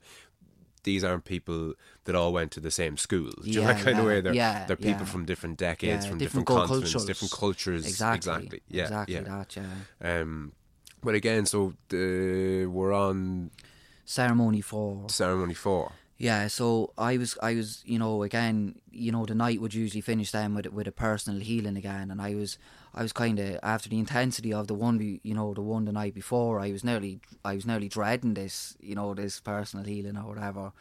So they kind of came out and they got me or whatever, and again, I was, I was brought back into my, brought back into my mattress, you know. I'm sorry, this is after you um, being collap- after you collapsing and being caught by. Now, when I say this- collapsing, like I never hit the ground or anything, like you know. but did you not hit the ground because Rack caught you? No, no, no. I Rack like when I when I just came to Rack was you know Rack was just holding me, and he just said that I he'd come out like I never hit the ground or I wasn't picked up off the ground or anything. And you wouldn't have hit the ground had Rack not been there. I probably didn't hit the ground because Rack was holding me up like you Okay, know. okay. So yeah, like I you know. Yeah, no, I didn't hit the ground because Rack was obviously just holding me, like you know. Right. Yeah, so that's the reason I didn't hit the ground. But um, so they brought me, they brought me back in to, to do the personal healing, and so you know Matilda's over me again, and you know she's singing these, you know these, this icaro, this personal healing over me or whatever, and at the very at the very end of it, you know she literally, she she leaned across, she leaned across me, and she kind of put like a, you know like a her two fingers into a circle is what it felt like. And she put it on to the top of my head, and she literally leaned across me, and she began to suck. So she just went, and I could literally feel this this negative, like this bad energy, come right up through my spine, and it literally came out the top of my head, and she was just like and it was like, and I just literally just folded, folded down onto the mat. Like it was absolutely, oh, I couldn't. Yeah, I don't know how to. I don't know how to properly articulate this. Like, but it was like this darkness travelled up my spine, and I would only say she sucked a demon out of the top of my head. That's exactly what the feeling was like, you know. And it was gone. That was it. I felt lighter. I felt, yeah, I felt very, very different after it. Like, you know. So yeah, yeah, yeah. No, I know, I know, but that's you know, again, as I said, I can only tell you this as truthfully as I can, like you know. Yeah, no, of course. Yeah, so you know, when I when I when I came back from when I came back from Peru and the two people that I told you about in ceremony three and ceremony four, that I told you that you know I was doing that healing for them when I they they had no idea that I was over there in Peru. You know, they knew I was in Peru, but they didn't know I was going out there to drink ayahuasca, and they certainly didn't know what it was or what it was about. Like you know, Yeah.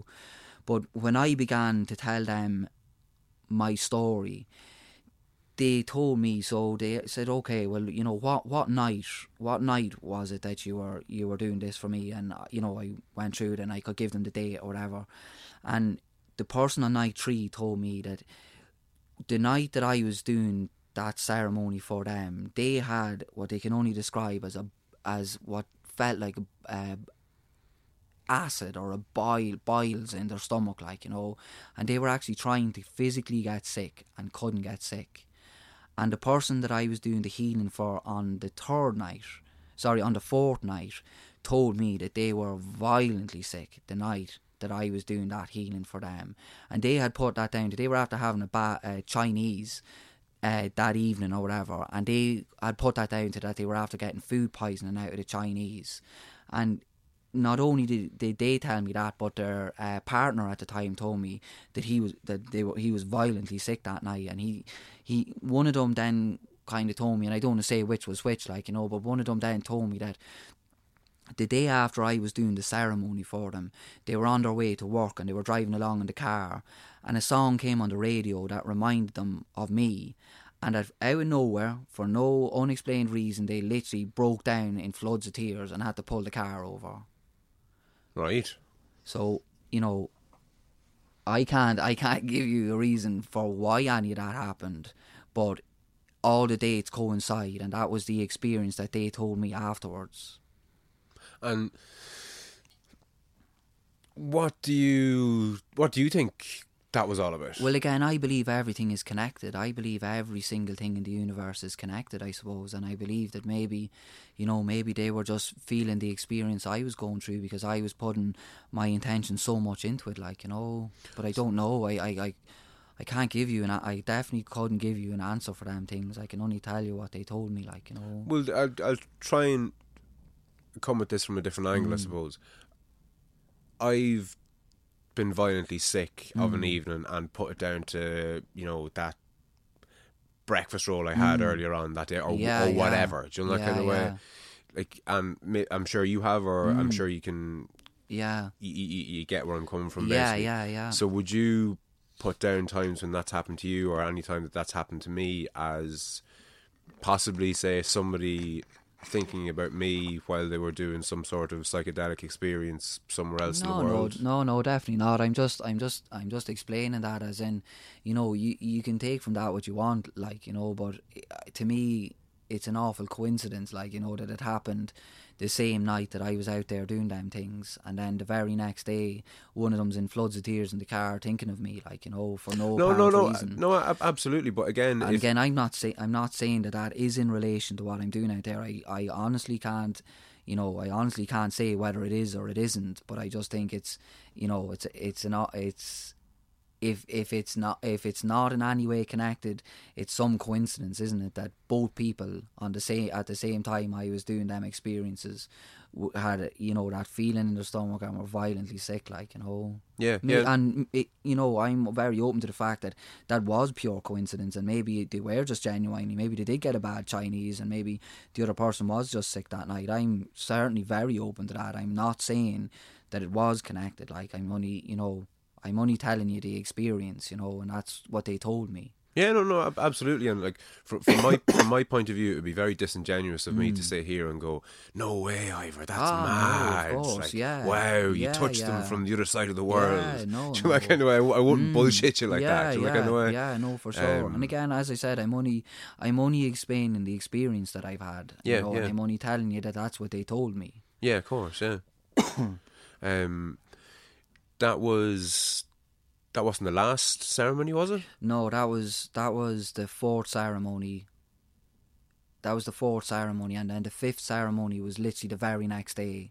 So oh, there so you was didn't no do day the skip. off. Okay. So I hadn't slept, and we went into the we went into the fifth ceremony, and I, you know, we drank the ayahuasca again, like you know, um, the fifth ceremony was very, it was probably one of the most challenging out of them all, like you know, because at that stage, you know, uh, John Healy had gone back into Iquitos or whatever. He'd he'd got everything he'd wanted out of the medicine, and he was missing his, he was missing his girlfriend and all them things. So he wanted to go back in and you know get talking to her and all of that, you know, and I was there on the on the on the fifth night, and it literally, you know, as soon as I as soon as I drank the medicine again, there was a very a very dark undertone to it. Like you know, it seemed you know it definitely seemed very dark, and I was out and I was kind of purging, and it seemed like it seemed like you know the devil was in my mind, and it seemed like the devil was attacking me with you know it was more or less trying to tell me that the whole experience I had wasn't real, like you know that I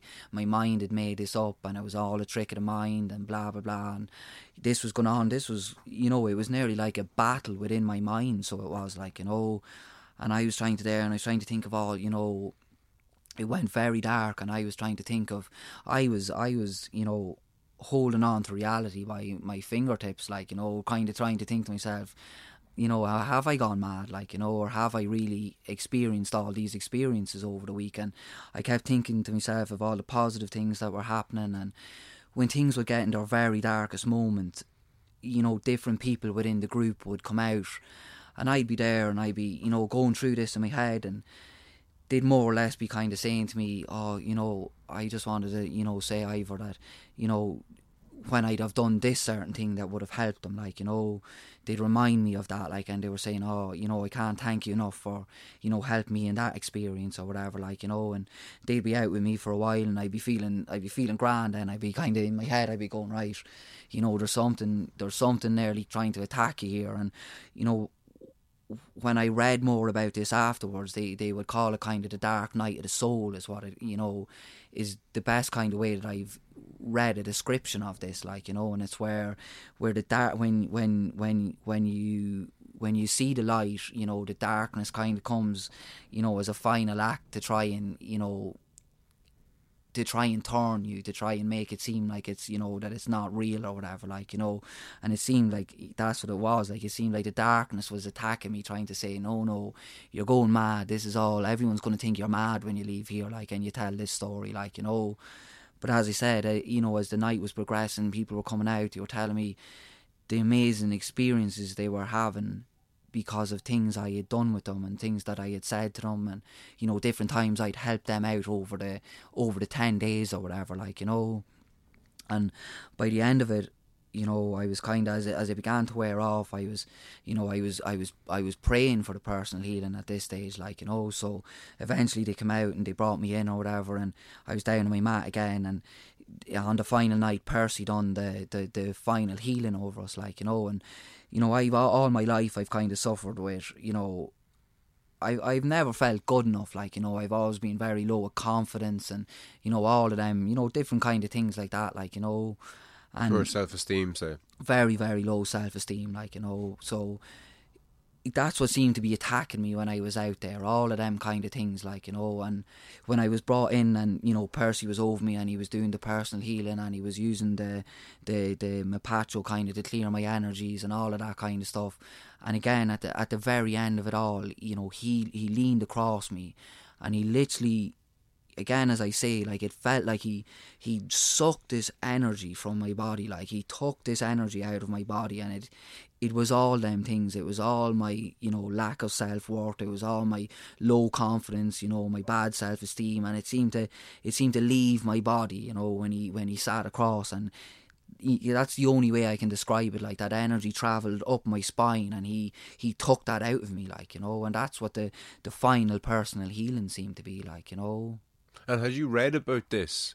No, uh, I no, no, no. I'd never read any not not about this beforehand. Yeah. because I guess everybody's everybody's experience is is an individual experience, really. Like you know, Yeah, and Yeah. again, I, and I don't mean to kind of, I, don't- I don't mean to to seem like I'm trying to catch out in any kind of a way. Oh, N- not at yeah. all. No, the, no, of course. The, the reason that I ask is that if you had read that this is what's Yeah, going to happen, yeah, that is it, it might have been kind of happening? Almost Yeah. implanted, yeah, yeah. you know, in your head previous to yeah, no, happening. definitely not, definitely not. And I, do you know, I was actually um, because obviously coming back out here. Um, when I knew I was coming back out here, I, I read my blog again, like you know, Yeah, yeah. which I hadn't read in you know maybe I suppose over a year or longer even, like you know, and what I began, you know, what I began to realize from the blog was that, you know, that night where I said on the third night that I experienced what I seemed what seemed like pure consciousness, and it told it it kind of started to teach me the lessons that you know that we are all God experiencing, you know, experiencing life and stuff like that. That God is experiencing life and him and itself through through you, like you know. I began to realize that's exactly what the you know the Hindu and the Buddhist texts are teaching, like you know. And I was kind of saying, well, I've had that. I had that experience before I ever read about it. I'm only really, you know, it's only within the last, I suppose, the last year that I've began to kind of really gravitate towards them philosophies and things like that and to really start to to read them scriptures and to read them different holy books and stuff like that so you know I was only you know that when I was reading the blog that I was thinking well I had that experience first and then I began to read them in these books like you know Yeah, yeah, and I suppose in a sense, if you if somebody was to ask you now, like, what benefit have you gotten from your trip to Mm. Peru? yeah You know, a year later, getting into all these different religions could be Mm. yeah, included yeah. in that. Yeah, Do you know for that kind of sure, for sure. And it's finding the wisdom in each of them religions and philosophies. Like you know, that's that's what I'm. You know, as I as I said before, I was somebody who would have beforehand said, "Oh, all religions are bullshit, and there's there's nothing to be learned from them." But the more and more I'm beginning to to read about them at their very basic level, but look at them with an open mind and not say that you know this is the only religion and this is the only path.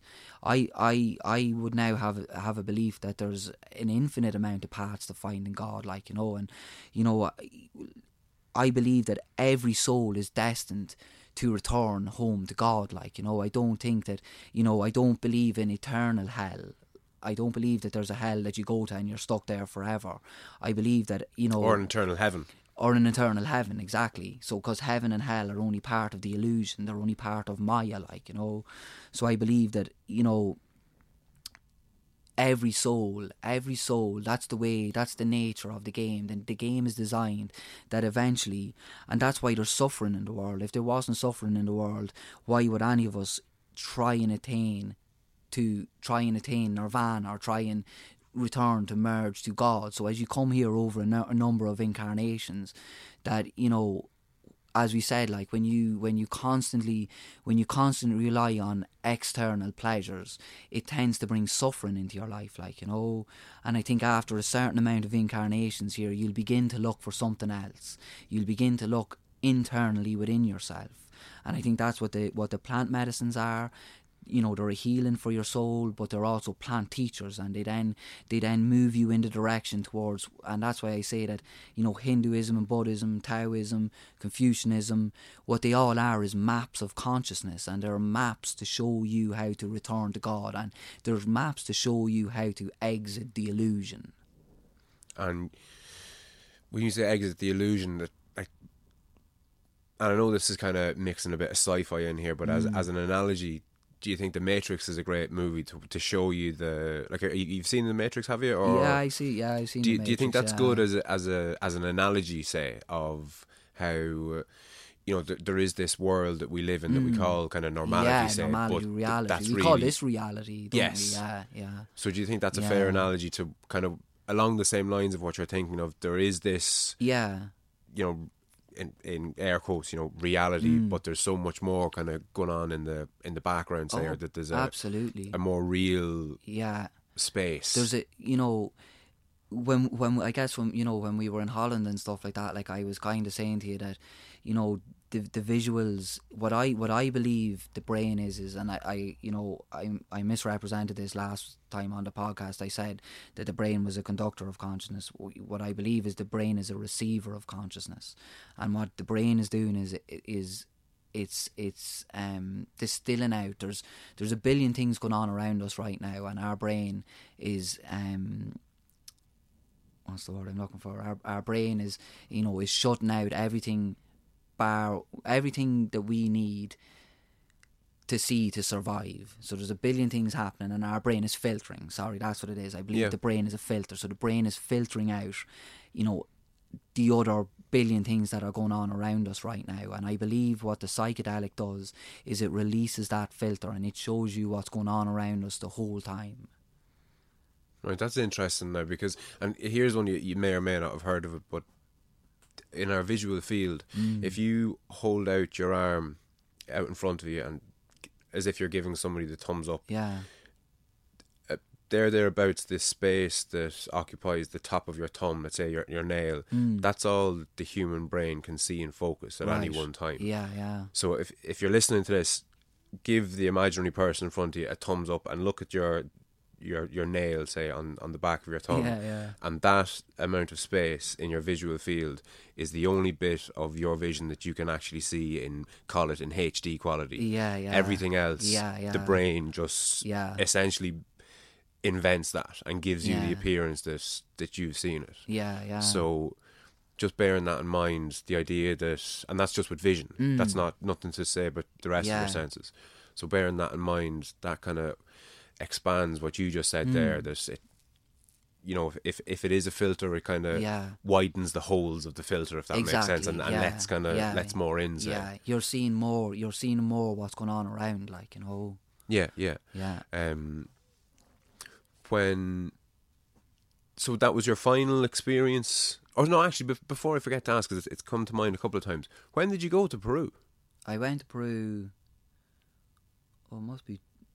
It'll be three years in June, I think. Three years in June. Three years in June, yeah. yeah. Okay, and how have your partner? Because you're you're still with the Elaine, yeah. you're still with Elaine Yeah, since. yeah, yeah. so, Yeah. um, God love her. Mm, yeah, I know. Yeah, yeah, yeah. She just ignores me at this stage. Yeah. But how how well received is the wrong way to phrase it, but how have people generally? Because like I wouldn't have known you Yeah. before the the first time you were on. Yeah, yeah. So how have people that you've grown up with, people that you've been friends with all your life, you know, your parents, your Mm. Yeah, you know brothers, uh, your you know cousins, and Mm. just people that you've worked with or, or whatever else. Yeah, yeah. How do you think they viewed your transformation, or has there been much of a transformation, or like from from the outside, like like put it this way. Is there someone that you might have, let's say, worked with on and off, or that you know that lives beside you, or as a cousin or whatever else, Mm. Yeah. that would listen to these podcasts and be fucking shocked? What this man? What the fuck? I didn't know Yeah, anything yeah, about this. yeah. Or is it, probably pl- would be. or is it plain for the world to see this? you know no, I've completely never. different? No, I definitely. I've never hid any of this. Like you know, I openly speak about this. Like you know, I've no, you know, I've absolutely no problem talking about these things and all that. I've never hidden this from anybody. Like you know, if people ask me and are genuinely interested, it's not. You know, I don't, this isn't what I'm going around talking about every day all Yeah, the yeah. time. Like, do you know what I mean? But if somebody, you know, if somebody shows a gen, you know, is genuinely interested, I love these conversations. I love, I love exploring consciousness. I love speaking about consciousness. I love, I love speaking about ideas. You know, I love all of them things because it's only through, it's only through conversations that I can, you know, the ideas that I have in my own mind, like it's only when you when you put them out there and you you chat them through with somebody that you can kind of see, well, maybe I'm wrong about that, or maybe I'm right about that, or do you know what I mean? Like you know, that's yeah. Like I do love these conversations, but I'm not always having them. Like Of know, I- course, yeah, yeah. You know, I love. More's the pity, probably. Yeah, yeah. But you know, yeah, I wouldn't. To be honest, I'd probably be bored of myself I was going around every day and this was all I spoke about. Like you know, Of course, like but I've a lot of other interests in life. You know, But out, outside of you kind of talking about it, Mm. would people? Is there something that they would? Would people notice the difference in you? If, Oh, if, that- if you even never Elaine, mentioned well, it, like say. even Elaine would definitely notice a big difference in me. Like you know, as I said, you know, uh, my life seems to be. I, I definitely you know I, I would definitely spend more time meditating. I would you know I would be I would be back reading like an awful lot. Like you know I, I always was as a, I was a child. Like I would have read an awful lot, but now you know I seem to be devouring books and that. Like you know I seem to be you know very hungry for for that knowledge and stuff like that. Like you know yeah, you have a real appetite for it. yeah, I have a real appetite for it. Like, but you know, I I love the idea of exploring consciousness, and I love the idea of hearing other people's experiences. I'm always listening to podcasts. I'm always reading books. You know, I you know I've probably I've probably given up on TV. I've pro- I've given up on radio. I've given up on an awful lot of them kind of things. Like you know. Poisons. Ah, yeah, I suppose they are. Yeah, I would- I would consider them absolute yeah, poisons Yeah, now, I really like I wouldn't. Things like that don't interest me. But you know, I still love my boxing. I still, you know, I probably wouldn't have as big an interest in football as I would have done, but I would still be interested enough in it. Like you know, Yeah, no, no, of course, no, Yeah. absolutely. So that was was that your final experience, or that where was the, were that we? was the final night of the that was the fifth experience. Was that night like you know? And then, like, was it onto the bus straight to the airport, home, or Um, yeah, we kind of, you know, we had a night there, kind of, you know, we slept, um, and ex- more or less, really, that kind of got up. Everyone had breakfast together, kind of packed up our stuff, got the bus down in into Iquitos or whatever, and you know, hung out there, I think, for a night or two, and then kind of headed for home. Yeah. and have you been in contact with Percy or Yeah, other people from yeah. the group, or Yeah, I can't. Yeah, I have quite a lot now. Maybe you know, I suppose as time goes on, probably not as much as I would have done at the start. But we, we'd always check in on each other and you know say hello and see how everybody's going and stuff like that. I suppose you know. But again, you know, time comes between people, doesn't it? And that becomes less and less. But you know, they're always in my they're always in my thoughts, and I'm always thinking of them, and I'm always thinking of that experience out there. You know. and what's coming back to kind of normality like after after such an experience and such a, a presumably you call it a transformative experience. Yeah. like you, you come back a different, not a completely different person, obviously, but with a different mindset, a different mentality, a different view on life. Yeah, absolutely. absolutely, and you know that's that's why I say you know we're we're quite lucky to have you know a lot of the books that I would be reading about how you know as I say they're they're maps for consciousness like you know and they've explained my experience to me in a way that has been able to help me deal with that like you know Yeah, yeah, of course, and make Yeah. sense of it. Make sense of it exactly that yeah so Yeah. they've they've helped me to make sense of you know and to process that like they you know these these these medicines they say the the processing goes on for six months to a year afterwards and you're constantly feeling the benefits for six months to a year after you know to that extent like where you're you're constantly processing things and you know trying to to figure your head out around these things. But you know some people you know some people will come home and you know they won't go and do the research and they won't go and do these things. And you know six months later then they're like oh I need to go out and drink ayahuasca again or I need to go out and do you know another ceremony again like you know. And instead of instead of using it as what it is is it's it's a it's a tool which should be a part of your your your spiritual toolkit like you know And do you have any intention of going back out there anytime soon, or would you, you know, if if you, if financially, if you could afford it, or if circumstances were different, would you have gone back already, or No, I, de- I definitely don't think I would have gone back already. I, I don't feel, you know, since then, because as I said, there's so much processing involved in it, I haven't felt the need to go back there, and I, I still don't feel the need at the minute to go back there. I had, I had thought about maybe next year, you know, if people were interested, maybe bringing a group of people out there, you know, but I, you know, it was just a thought I was having. I, it's, it's not now set in stone or anything like. yeah, if- yeah, no, of course. but I had thought if other people were interested, you know, the majority of times, well, actually, the only real times I do psychedelics now is when I'm bringing people for their first experience, really. Like, you know, like I, I don't really, I would never really do psychedelics to for for any other reason other than that really at the minute like you know I I'm not searching for anything more within psychedelics like I'm not having to find I'm now finding the things I need in you know in my meditation in my books in all of them kind of practices like you know so every time I'm doing a psychedelic now is usually with somebody who's doing it for their first time Okay, and I, I think I, I think I get that because I Mm. can I can see, I can see how. Almost uh, intoxicating is probably the wrong word, but how um, there's there's some sort of really sharing quality in it, and I, I get it.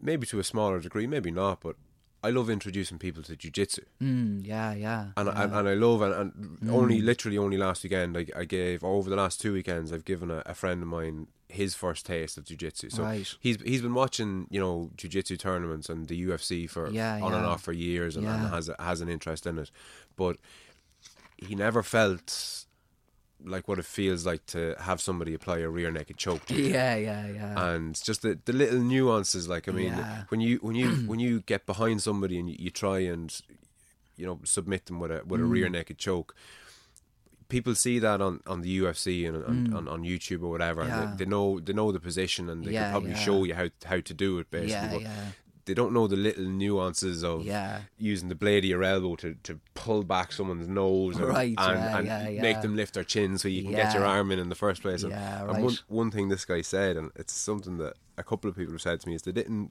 they've been watching it for years, and this might Mm. make sense off the bat, but they've been watching the UFC for years, but it wasn't until they did it, even just a slight bit of rolling, that they realised how rough it was. yeah And that might make sense to Yeah, people, like, you know, what do you mean how rough fucking Yeah, mixed yeah. martial arts is? Of course it is, but Yeah. until you experience it, I suppose, yeah and like you can, you know yourself, like look, you can read all the books and watch all the YouTube Yeah, videos exactly. you want in relation to Yeah. psychedelics, but Yeah. it's not until you take a couple of grams. Yeah. ideally in the right set and Yeah. setting, that you Yeah. know what the fuck you're talking about at all. Like, Yeah, I know for um, sure. so there's there's something cool about giving people their first. Uh, their first taste for, for Yeah, something. something Introdu- new. Mm. There's something like even even like I've brought um, young people, friends of mine's kids, even off fishing for the first time. Yeah, right. And like it's Yeah, it's yeah, great yeah. to see the glint in their eye when the float course. goes under the water and they look at you and don't know what to do. Yeah, and, yeah, You know, just giving people and, and I suppose setting them on their setting them on their own little journey Yeah. to a degree. There's something really cool about that. like. Well, you know, as, as you said, like you see that glint in their eye when it's fishing, but imagine what that glint in their eye is when they begin to realize that there's something much bigger than all of this. Like you know, when they, you know, they start to begin to have hope in something again. Like you know, and the majority of people who come to psychedelics are people who have you know struggled with things in their life. Like you know, so imagine that glint in their eye when you see a healing happening, when you see a deep realization within them that they've you know that there's something bigger than all, than than us and there's something bigger than all of this going on like you know Oh, look! I, I, as I said, like I've seen, I've seen kids with you know, the float goes down, and that that to me is is just an amazing experience. Mm. Yeah, yeah. But that's so fucking trivial in comparison to what you're talking about. yeah yeah yeah Um, where are we on the legality of it? Because we obviously had to go abroad to do Mm. it. So yeah where are we in relation to? Like, is, is there any because of all the, the work that's been done in the states? I suppose we are Mm. Yeah. inching closer. I suppose. yeah inch by inch i suppose they you know they do kind of say that you know cannabis is the kind of you know the cannabis is going to be the as soon as that's passed fully legal it opens the floodgates Yeah. the reason that they're use, they're using cannabis is because it's probably the easiest out of all of the psychedelics to get through. But as soon as that goes through, it's going to open the floodgates. Like the you know, as I said, like John Hopkins and uh, MAPS and things like that, they would say that within the next the next five to ten years that we're, you know these things are going to be legalized and they're going to be used for for therapeutic benefits. Like you know, they believe within ten years, I guess, is is the you know I suppose the the general consensus on it that within ten years these will be fully legalized and used for healing purposes. Like you know, And there's kind of two. Is there two routes to legalization? One being the kind of medical route, and one being the religious route. yeah, well they they use you know obviously the likes of MAPS and all of that because they're doing the science and stuff like that, and they. You know these these substances. You know back in the sixties, they were all um, categorized as category one or level one. Um, Schedule one, I think, schedule yeah. one. Sorry, that's the word I'm looking for. Yeah, schedule one substances, which meant they, which meant that they had no um, medicinal benefits. So the proper science couldn't have been done on them, like you know. But now what they're obviously with the with the studies that are coming out and the the benefits that are being shown with them, it's now it's now either it either has been or it's close to being put to schedule two, which Yes. means that they can have you know further trials and Do research them, on it, do basically. research on them exactly that. So that's obviously one path that uh, people are going down, and then there's the other path which the Santo Daime Church, I think, um, which uses ayahuasca. They've used in America, as far as I know, they say that it's their sacrament, you know, so that they, you know, they use the thing as a spiritual practice or whatever. So I'm nearly sure, and I could be very wrong on this now, but I think that the Santo Daime has opened its first center in America where ayahuasca has is now allowed to be used. And again, you know, don't quote me on that. I could be very wrong on that. Like you know, Yeah, yeah, no, of course, yeah. Mm. Um, and I think progress has been made here in Ireland. Did that lady, oh fuck, her name escapes me now. She would have been in, in the news on and off for the last year. that she walked from from Waterford to Dublin in protest of her daughter not being able to access cannabis as oh a? yeah, yeah, yeah, Her name escapes me now. I went to see her speak outside um, outside the Dáil there last year. yeah. But I think she's gotten. Is it a, a prescription for cannabis-based products here in Right. Ireland? So that's Yeah, yeah. that's let's say a step in the right direction. Yeah, it's all very encouraging, isn't it? Like it is. know, No, I think I think so. And again, the, the more Yeah. Mm. work that's done by the likes of MAPS, and there's another guy in the UK. Is it David Nutt? Is that his name? Or God, I'm not too sure now. yeah, no, I, I, Yeah. Mm. I, I can't think of his name now. Again, there's another guy based here in Ireland, uh, James Linden, who I've actually invited on the podcast. I'd love to get him on from Greenlight Pharmaceuticals. Yeah, you were telling me about him. Yeah, that'd be Um, an interesting podcast for very sure. very interesting. Mm. Yeah, very interesting. but um, I think the the the times we live in, the access to information is just so. It's it's just it's it's centuries ahead of where it's ever been before. Yeah, if that makes yeah. sense, and like yeah, like these days you, you can just download whatever it is off your phone or Mm. and you don't even in a sense and I don't know if this is a good or a bad thing but you don't need to read the book yeah. or at least you can you can read a review of the book before you can read yeah, the book yeah, if that makes yeah. sense You can, nearly you can read a book in bullet points now. You see, and get yeah the- and again I, I don't know is that a Mm. is that a good thing or a bad thing Well, you know, as long as people are getting, as long as it's good information that people are getting, Yeah, and true, people are true. getting the thing. You know, again with, you know, technology. Like I, you know, and I again, as I say, like I believe everything has duality in it. Like everything has good and bad in it. If you, if you are using technology as a tool for, you know, bettering your life, then it's an amazing tool. But if you are somebody who's who's sitting there and you're scrolling through Facebook for hours and hours on end, or you're sending 500 Snapchats a day of you eating, you know, sausages for your breakfast and stuff like that, then you know, is are you using it as a tool? Are you using it as a tool for you, or is it using you as a tool? or making a tool of you Yeah, yeah. you know, that's that's the big question now with with you know with uh, technology and things like that. It's we're on a knife edge with it. Really, I watched a very interesting um, interview with kind of. I suppose he, I, as from memory, I think he was one of the founding directors of Facebook, and he was speaking about how they got um, psychologists in when they were designing it, and they were, you know, when they were putting it onto the bigger platforms, they got psychologists in to design it so that they could more or less addict you to to Facebook more or less like you know so they began to understand that the like button was something and you know people crave likes and people create craved you know people coming and hearing what they have to say like you know. So he's kind of left Facebook and he's starting to petition an awful lot of the governments and he's saying that it's it's destroying the fabric of society because he's saying that they knew this at the very start but it was kind of it was kind of you know ignored or whatever. It was the elephant in the room that was never spoken about.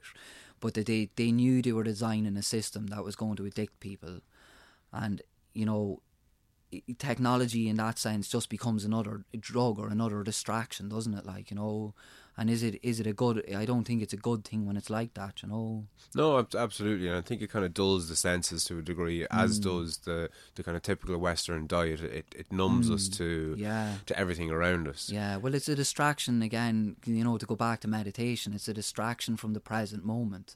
You're we're constantly looking for distractions, whether it's technology, whether it's drink, whether it's drugs, whether it's whatever. You know, it's we're. You know, we all. You know, so many people seem afraid to sit with their own thoughts, and just sit and just you know watch that. They seem to want to be distracted constantly. Like you know, we're constantly looking for them distractions. Yeah, look, and I've, this has come up a number of times before again, but um, we, at least people of our generation have grown up. Like when when we were kids, we didn't Yeah. have you know tablets and smartphones Yeah, and, and yeah. and all the rest of it. So we have had the luxury of being kind of stuck with ourselves. Yeah, yeah. But kids growing up these days, like, and even myself these Mm. days, like. Granted, every time I'm, I'm on my phone, typically I'm looking up something that I'm really interested in, and I have yeah. a, I have already an infinite amount of things earmarked to, Mm. Yeah, to yeah, read in to the read, future. yeah, like yeah. so, any kind of split second that I get, I'm, Mm. you know, any split second I get to myself, I'm not spending it with myself. Yeah, yeah. I'm yeah. Mm. spending it with all these different people that I'm reading, and there's a Yeah. there's a kind of a downside to that in a way. Mm, yeah. But on this, uh, you mentioned it there again, and it, it's come up a couple of times. This idea of being in the present moment. Yeah. I think I get the benefit of being in the present moment, Mm. and I think being in a flow state is uh, an amplified version of kind of being in the present moment. Yeah, yeah.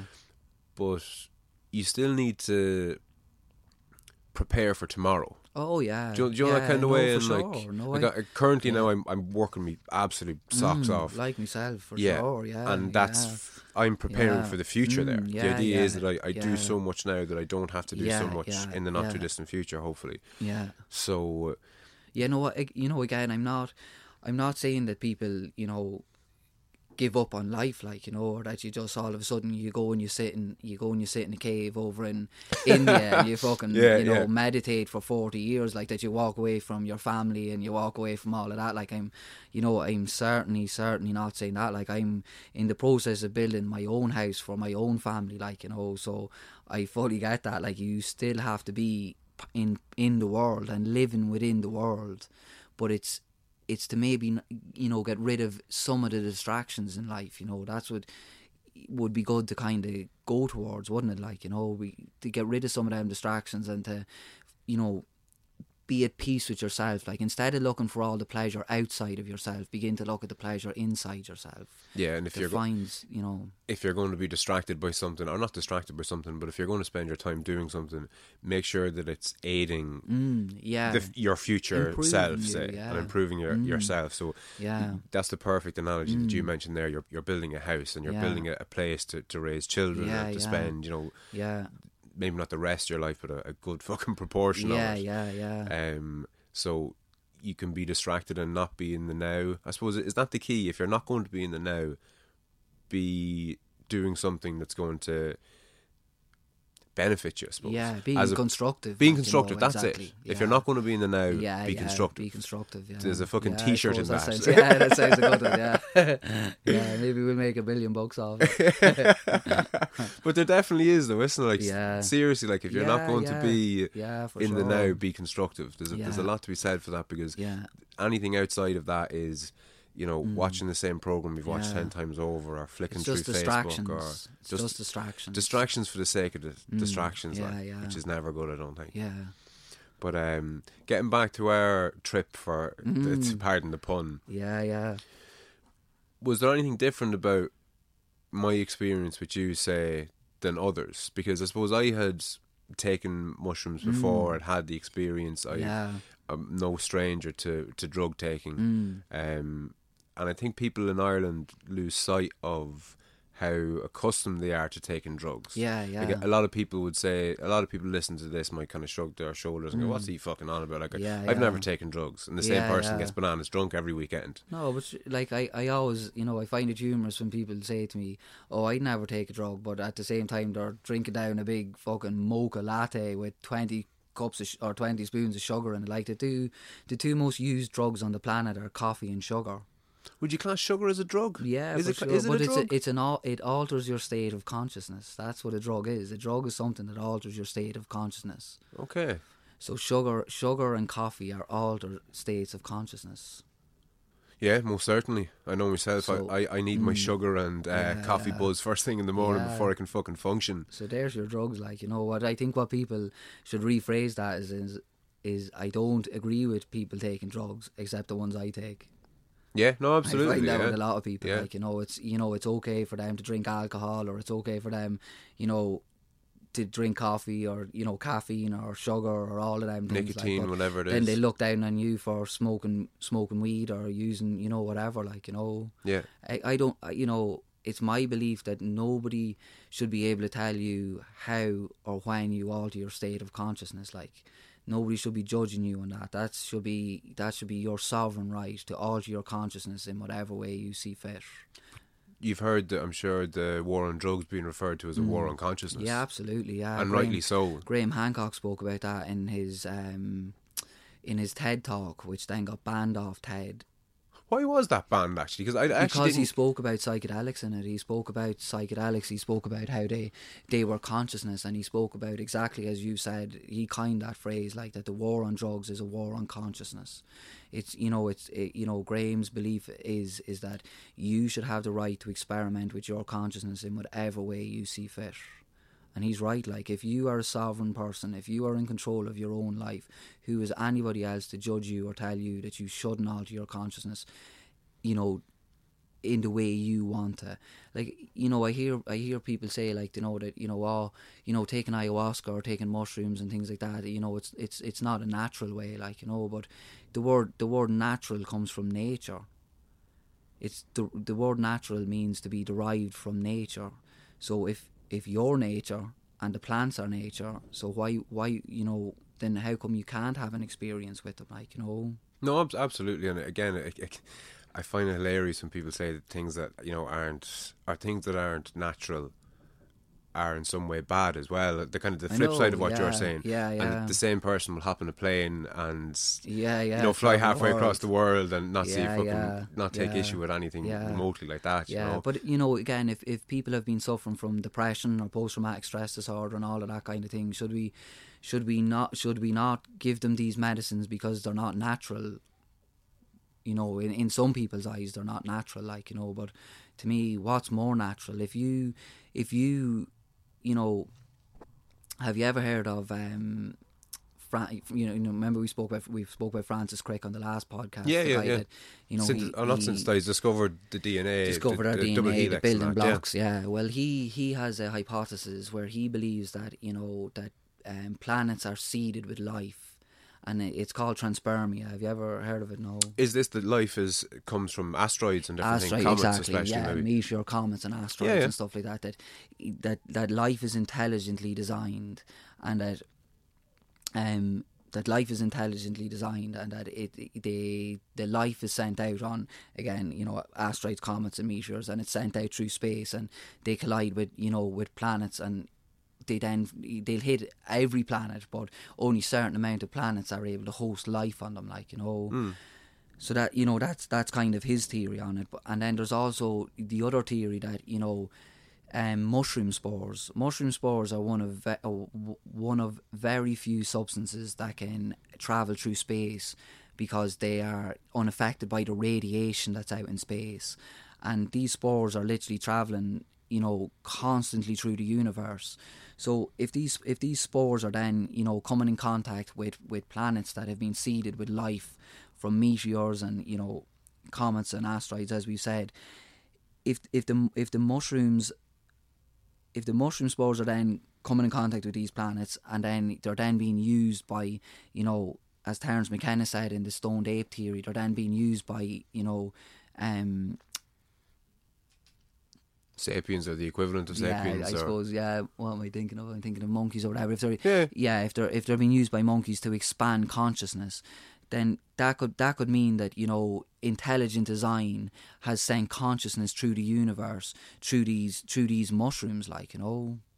Yeah, no, look, it's it's it's it's it's it's a fascinating um, it's a fascinating theory, and again, I'm, I'm, you know, again, I just want to say I'm not saying that that's right. I'm just saying it's something very interesting to think about and something very interesting to talk about. Like you know, no, ab- absolutely, Hmm. and I I think the the idea that you can you know go down these rabbit holes and independently of. Yeah, me, and I can go down my rabbit Yeah, holes, and yeah, the two of us can come together and Yeah. discuss them, and mm. other people can listen in, and Yeah, yeah. no doubt that there's people mm. listening to us that will go on then to talk about how right we both are, how mm. wrong we Oh, both yeah, are, I'm how sure. informed we are, how uninformed we Yeah. are, and like the the tagline that accompanies the the name of the podcast off the lead is it's provoking conversations Yeah, yeah, yeah. and that's that's what it's all about. It's it's get, it's getting people talking, and again, Yeah. again I've, I've said it before.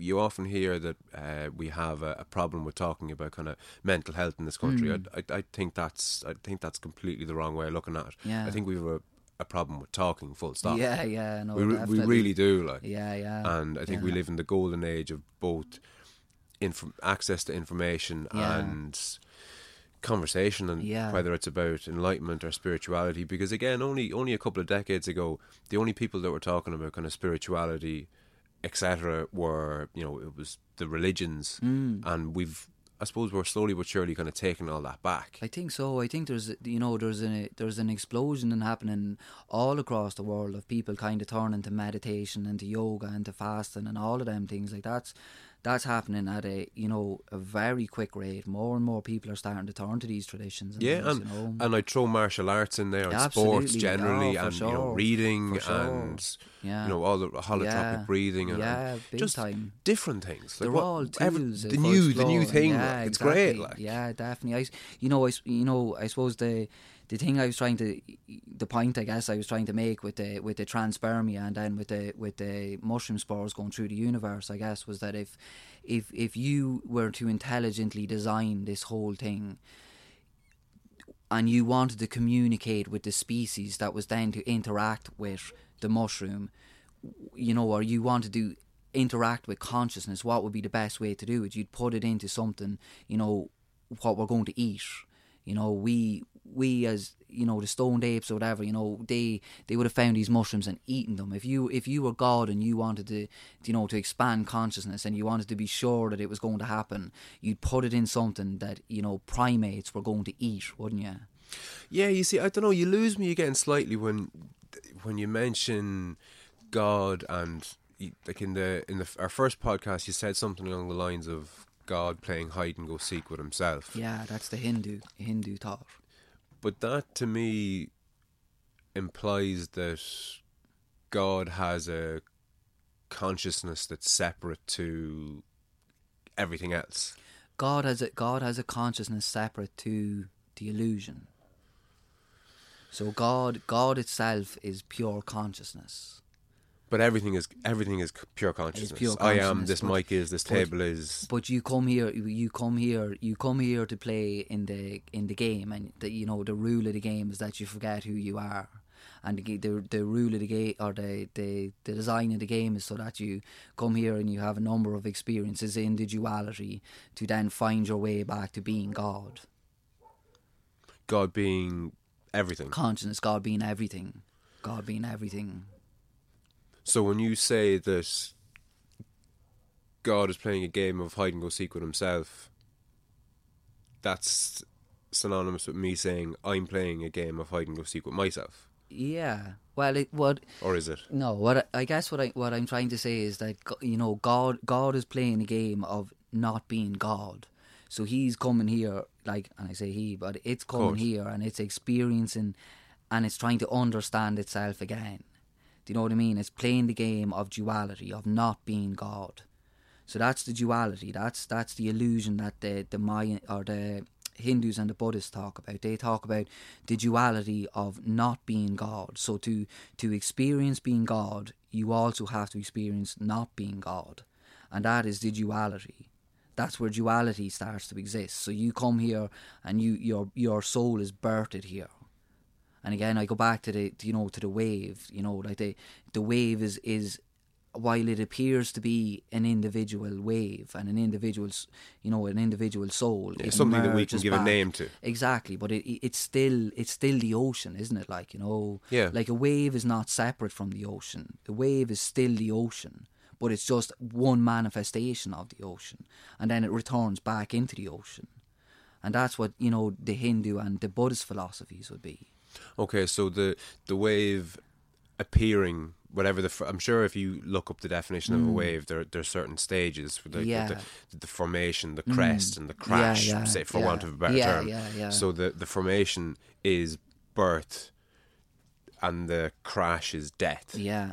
and that's the reincarnation. Say, That's the reincarnation, yeah. And then you're you're you know so your soul, while it is in an individual soul, it's only an individual soul within the the the structure of Maya, within the illusion.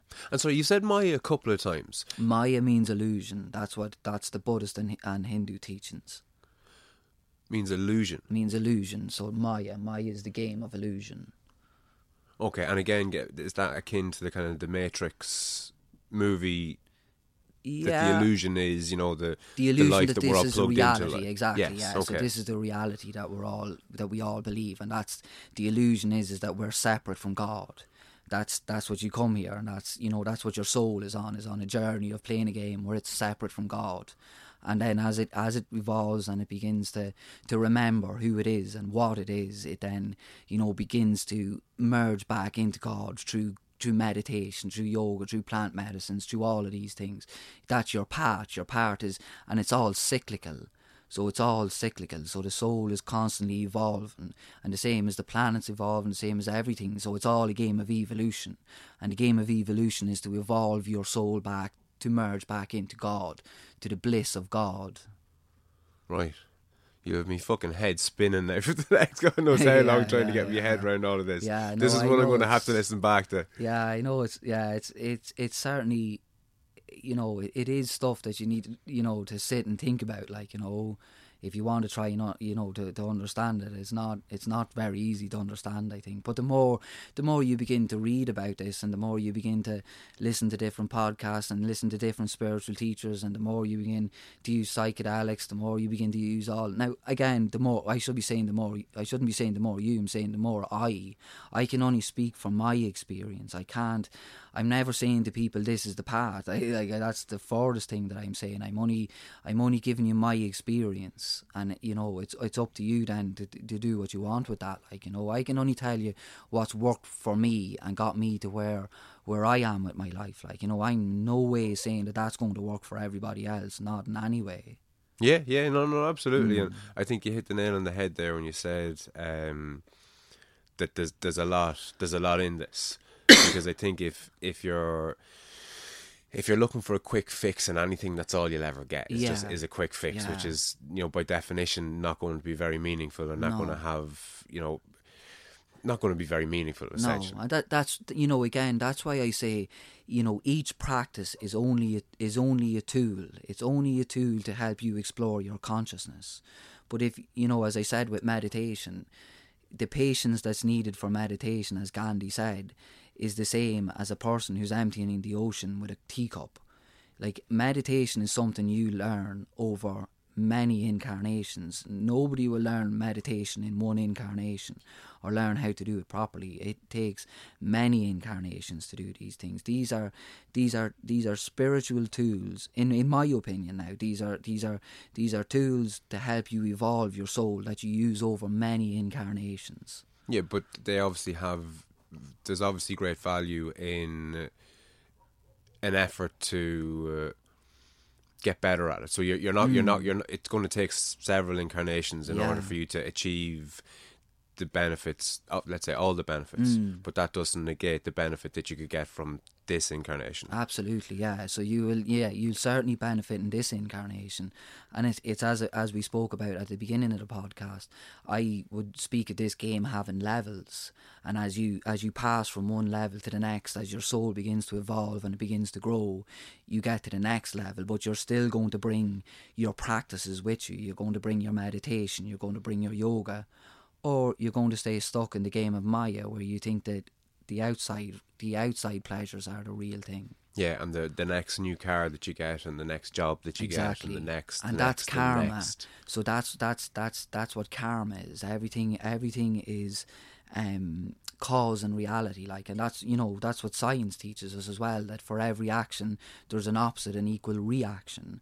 So everything you put out into the universe has to come back at you. or at somebody else. Like from No, a scienti- your- your well, from a scientific only- point of view, it's oh it's not sorry, necessarily yeah, yeah, coming back to yeah, you. no, of course, yeah. But I'm just, you know, I'm just using that to kind of explain it. Like your karma, what you put out there, has to come back to you. And while that's what you're doing, your soul, as it evolves, you're working out your karma from past lives and from this life. So it's not just from this life. Like, and the things you do in this life are going the karma you attain in this life is going to affect you in the next life and it's going to decide where and you know in in in what culture in what society you're born into and it's going to determine the lessons that you're going to need to learn in the next life karma is not a punishment like But sticking to this life, yeah um, and what you just said there, Yeah. uh, karma not being a punishment. mm, So, my understanding of karma is you basically get back what you put out. So, if you put out peace and Mm. You love, you, get back peace and love. You reap what you sow, exactly. yeah But where does that fall into the the duality? Like, surely, if you're putting out nothing but love,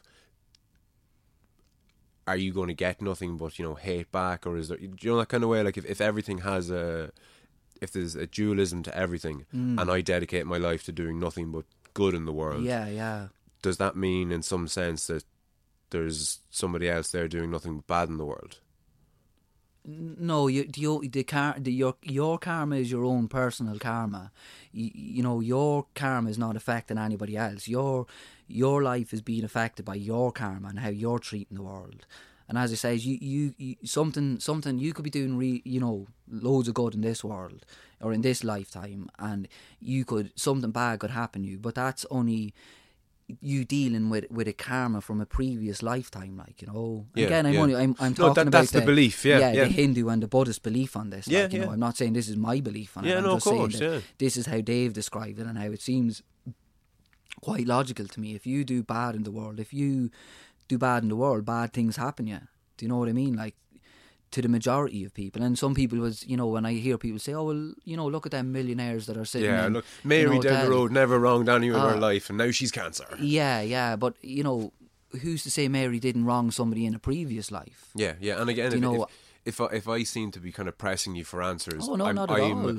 I'm just trying to better understand Yeah, and yeah. further on But this is helping me to understand it because the more the more I can kind of speak about, it, I read these things and you know I try to process them or I experience these experiences on a psychedelic. But it's only through actually speaking them out with people, and that's why I've enjoyed both these podcasts so much because I've been able to, you know, speak to you about things, and I can probably listen back to them. And I, there's things probably in the first podcast that I might have listened to that I could say, well, God, maybe I'm not right about that. Like you know. No, absolutely, Hmm. and that harks back to what we said earlier about this idea that don't take anything that I say or Yeah. you say as fucking gospel. Yeah, yeah. And I think a thing to note is for people listening to this podcast and others, Hmm. if all you're doing is listening, Yeah, you're kind of missing the point. yeah, yeah. in a sense. Yeah, yeah. Unless you're kind of talking to people about Yeah. what you're Hearing. th- what you're hearing. Yeah, yeah. You're and Mm. even like if if you're at home, if you're a bookworm and you're doing nothing but hmm. reading, you know, fair fucking play to you. There's great. Yeah. wisdom in books, but if you're Yeah. not talking to people about yeah, that, yeah, you're you're kind of missing the whole point. yeah, really. big like. time, big time. Because all all you're really doing is reading a book, and then you're not really kind of developing that idea and kind of putting it up against the test to see whether it's right or it's wrong. Like you know, Yeah, and I think that's good teachers. I think in schools, say, the few of them that are out there, they engage the class in discussion. Mm. They don't just relentlessly tell you because. Like if, if a teacher's job was just to read from the book, you could record, you Yeah, could play exactly. the audio book. You know, Yeah, you yeah, had to be yeah, in class at nine o'clock Yeah, because at nine o'clock the book would start. yeah, yeah, yeah. The program starts. Yeah. Exactly, but that's how you kind of that's Mm. how you you actually learn. Yeah, oh for sure. Yeah, no, big time. And it, as I said, it helps you tease out these ideas in your mind, like you know. No, big time because I think a lot of people are having the conversations that we've had Mm, with themselves. yeah, But that's like playing tennis against a wall. Yeah, yeah, I know what you mean. Yeah, And you know, look, Yeah. you you will get somewhere. You know, if, if you want to become Oh, a better will, tennis course, player, yeah, bang a ball against the wall. Yeah, and yeah. You'll get Yeah, better, but yeah. you're really limiting yourself. Yeah, but the the real the real test to your ideas then comes from sharing them with people, and you know I've I've benefited amazingly from having these conversations with you know so many people, like you know, and it's not it's not you know it's not a case of them just sitting there and you know blindly nodding their head at me like you know people like would do what you do like they they'd question and they'd ask me questions on it like you know and that always benefits my own thought process like you know and that's why I believe conversation is the only way to fully understand something like you know the more we you know we talk these things out and the more we speak about them and that you know the better you're able to understand them yourself like you know No, absolutely, and that's Mm. again, and I'd hate to, I hate this the way this always seems to happen to me. It degenerate, not degenerates, but it always seems to lead back to me giving out about religion. Mm. But uh, when you look at the, the the Catholic faith, faith, which I was, let's say, raised in and that I'm most familiar with, yeah the idea of you questioning a priest. I know, yeah, even exactly. even now, like whatever, Yeah. Mm. about, you know, in my parents' day when like that would have had you kicked out of the fucking community. Yeah, practically. yeah. Oh, excommunic- excommunicated, of it- like, course. there was a word for it. Yeah, like, exactly. Yeah, yeah. It's mad, isn't it? Like, Like, as uh, if discussion, as if discussion is the worst thing in the world. Like, you know, how dare you? Like, you know. Yeah, and and again, that Mm. was instead of the way we are now, where you know you've a certain amount of information, I've a certain Mm. Yeah, amount of yeah, information, yeah. and between the two of us, we're Yeah. Mm. kind of learning and growing and developing. Teasing it out. Exactly. Their model is we've the fucking Yeah. answers. Come and listen. Yeah, we'll give it to you in a convoluted way that you're Yeah, not going to be able to understand. Yeah. That means you need to keep coming back. Yeah. And question us at your fucking peril. Yeah, it it it kind of goes back to you know what I was saying about you know if you if you hear somebody saying they're a shaman run a mile. Like if if you're hearing somebody who's telling you you know I've got the answer I've got the right way because at the end of the day none of us have a fucking clue. Like this is what what what's going on you know in life is is you know it's such it's it's such a mystery that you know for anyone to say that they've got it nailed down and they've got it all figured it out you know i'm constantly learning i'm constantly changing my thoughts. Some of the things that i've thought six months ago i would then be going well you know what? I was completely wrong on that.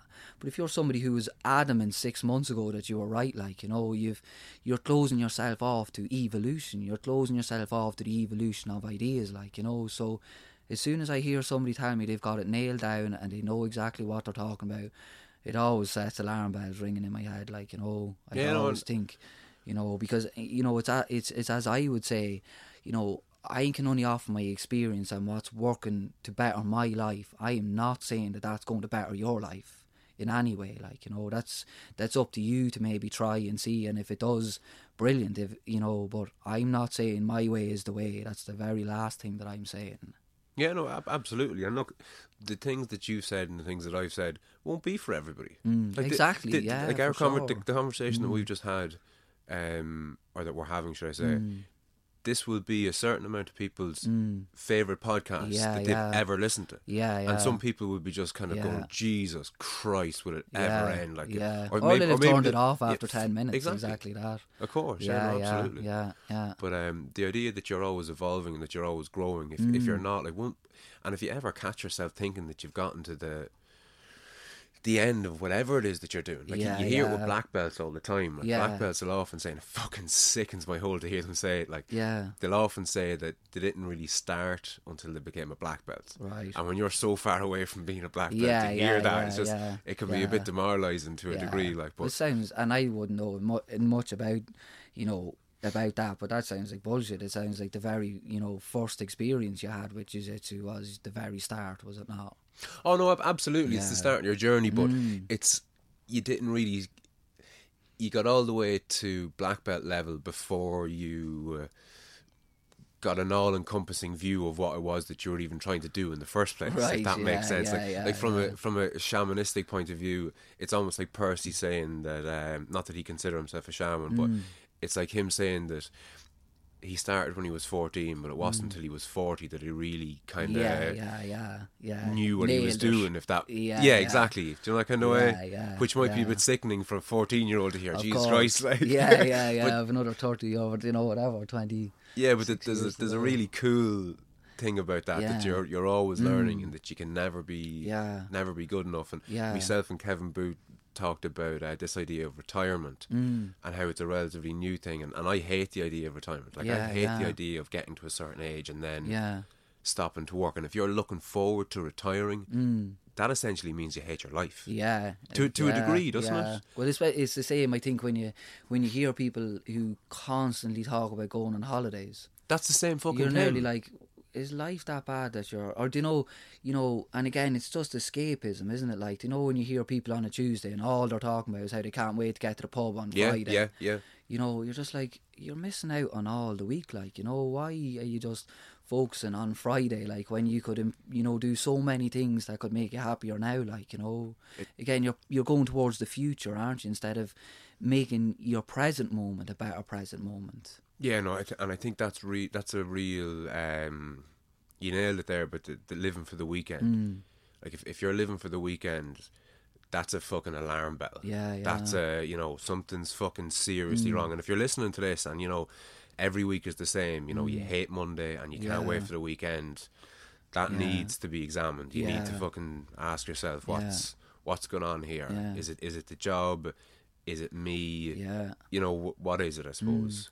I suppose it's probably okay when you're 18 and 19 and you're out having a great time with your mates and you're, you know, dying for the weekend, like, you know. But if, I think if, you know, as you get a little bit older, if you're still just dying for the weekend, like, I think, yeah, you, you maybe need to begin to look at things and look at ways of improving your present moment rather than always trying to look towards the future.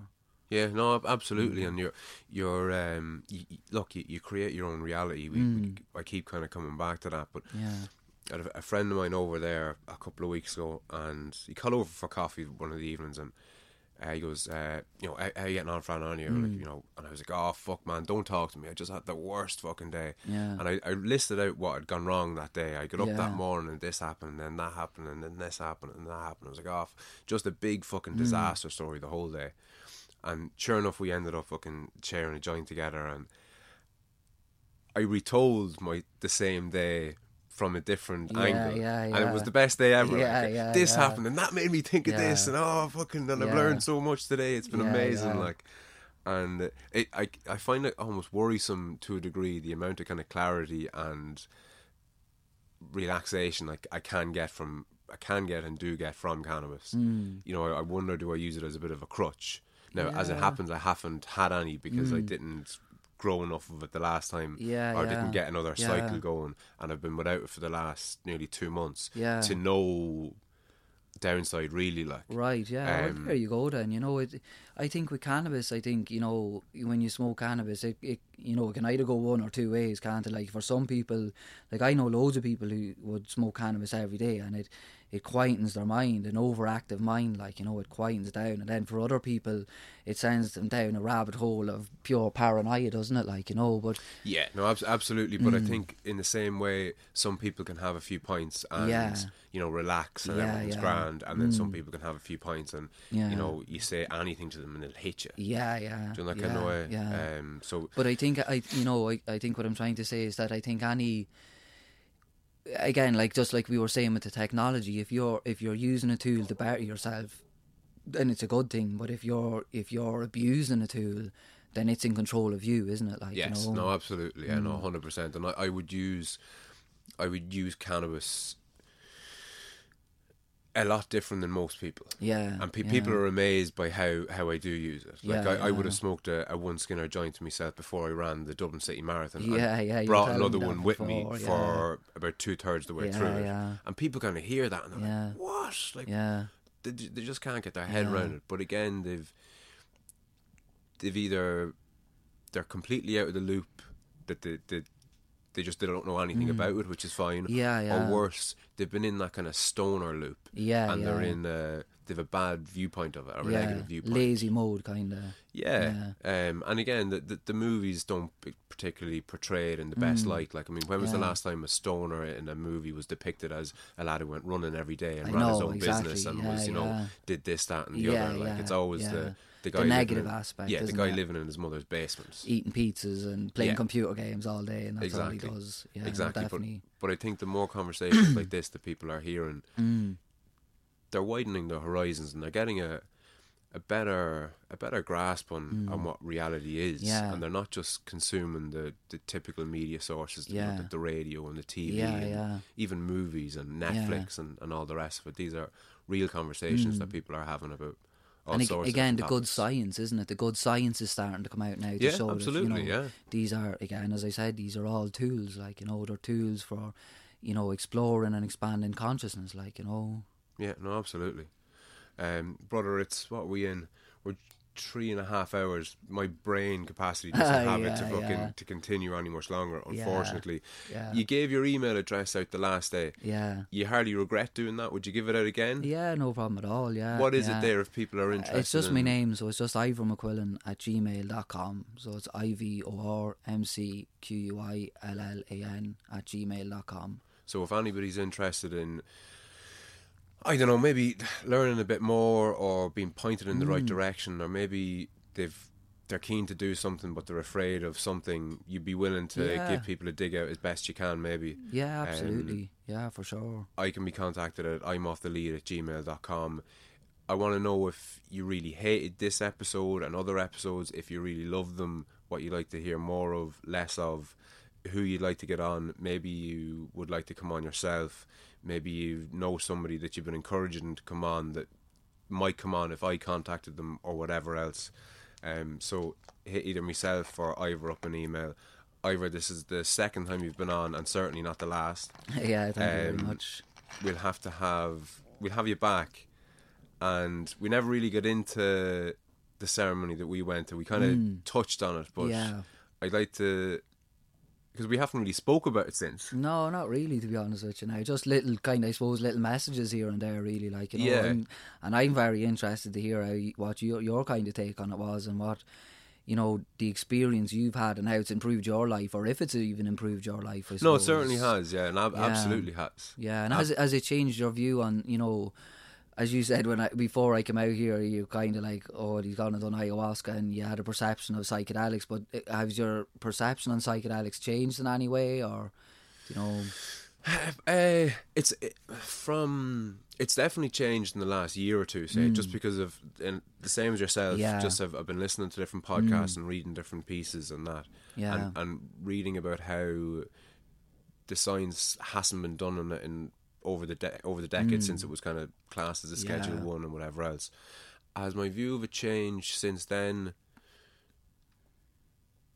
I'm, do you know something? I- And this might sound kind of fucking new agey and convoluted. I'm still processing it. Yeah, That's- is- that's kind of probably typical, Oh, is it? absolutely. You know, these things take six months. If if if you're if you're not spending the time processing it, you've missed the point. You're not really, you know, you're you're missing the point completely. Like you know, it takes a while to to integrate it into your life. To you know, as you said, there's a lot going on there. There's a lot.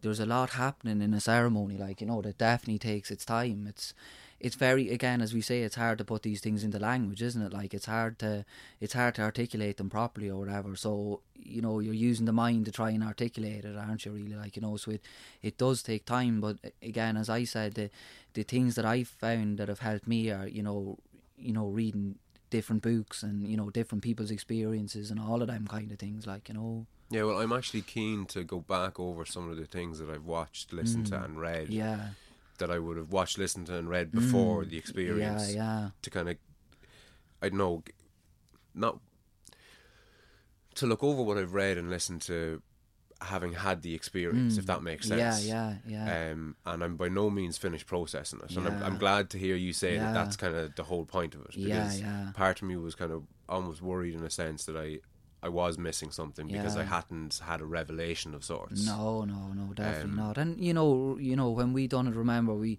it was a mild dose we done. Like you know, it, you know, it wasn't it wasn't a very heavy dose of psilocybin. It was a, good dose, like, but it wasn't.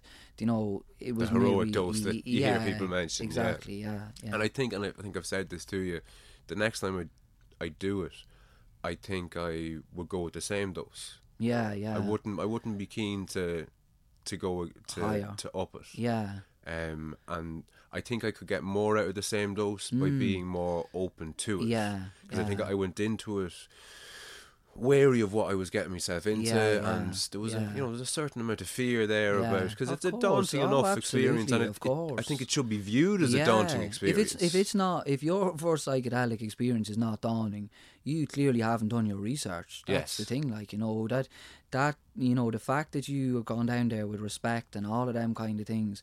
If you're not going down there with them kind of things, then you haven't done your research. You do not know what you're getting involved in. Like you know, Yeah, yeah, and to to give people listening an idea, so when I was becoming under the influence of the psilocybin,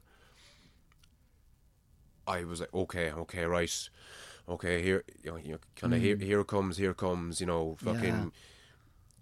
Keep a hold of your sanity, Frano. Yeah, keep a hold of your sanity. Don't let this thing fucking take you away too far.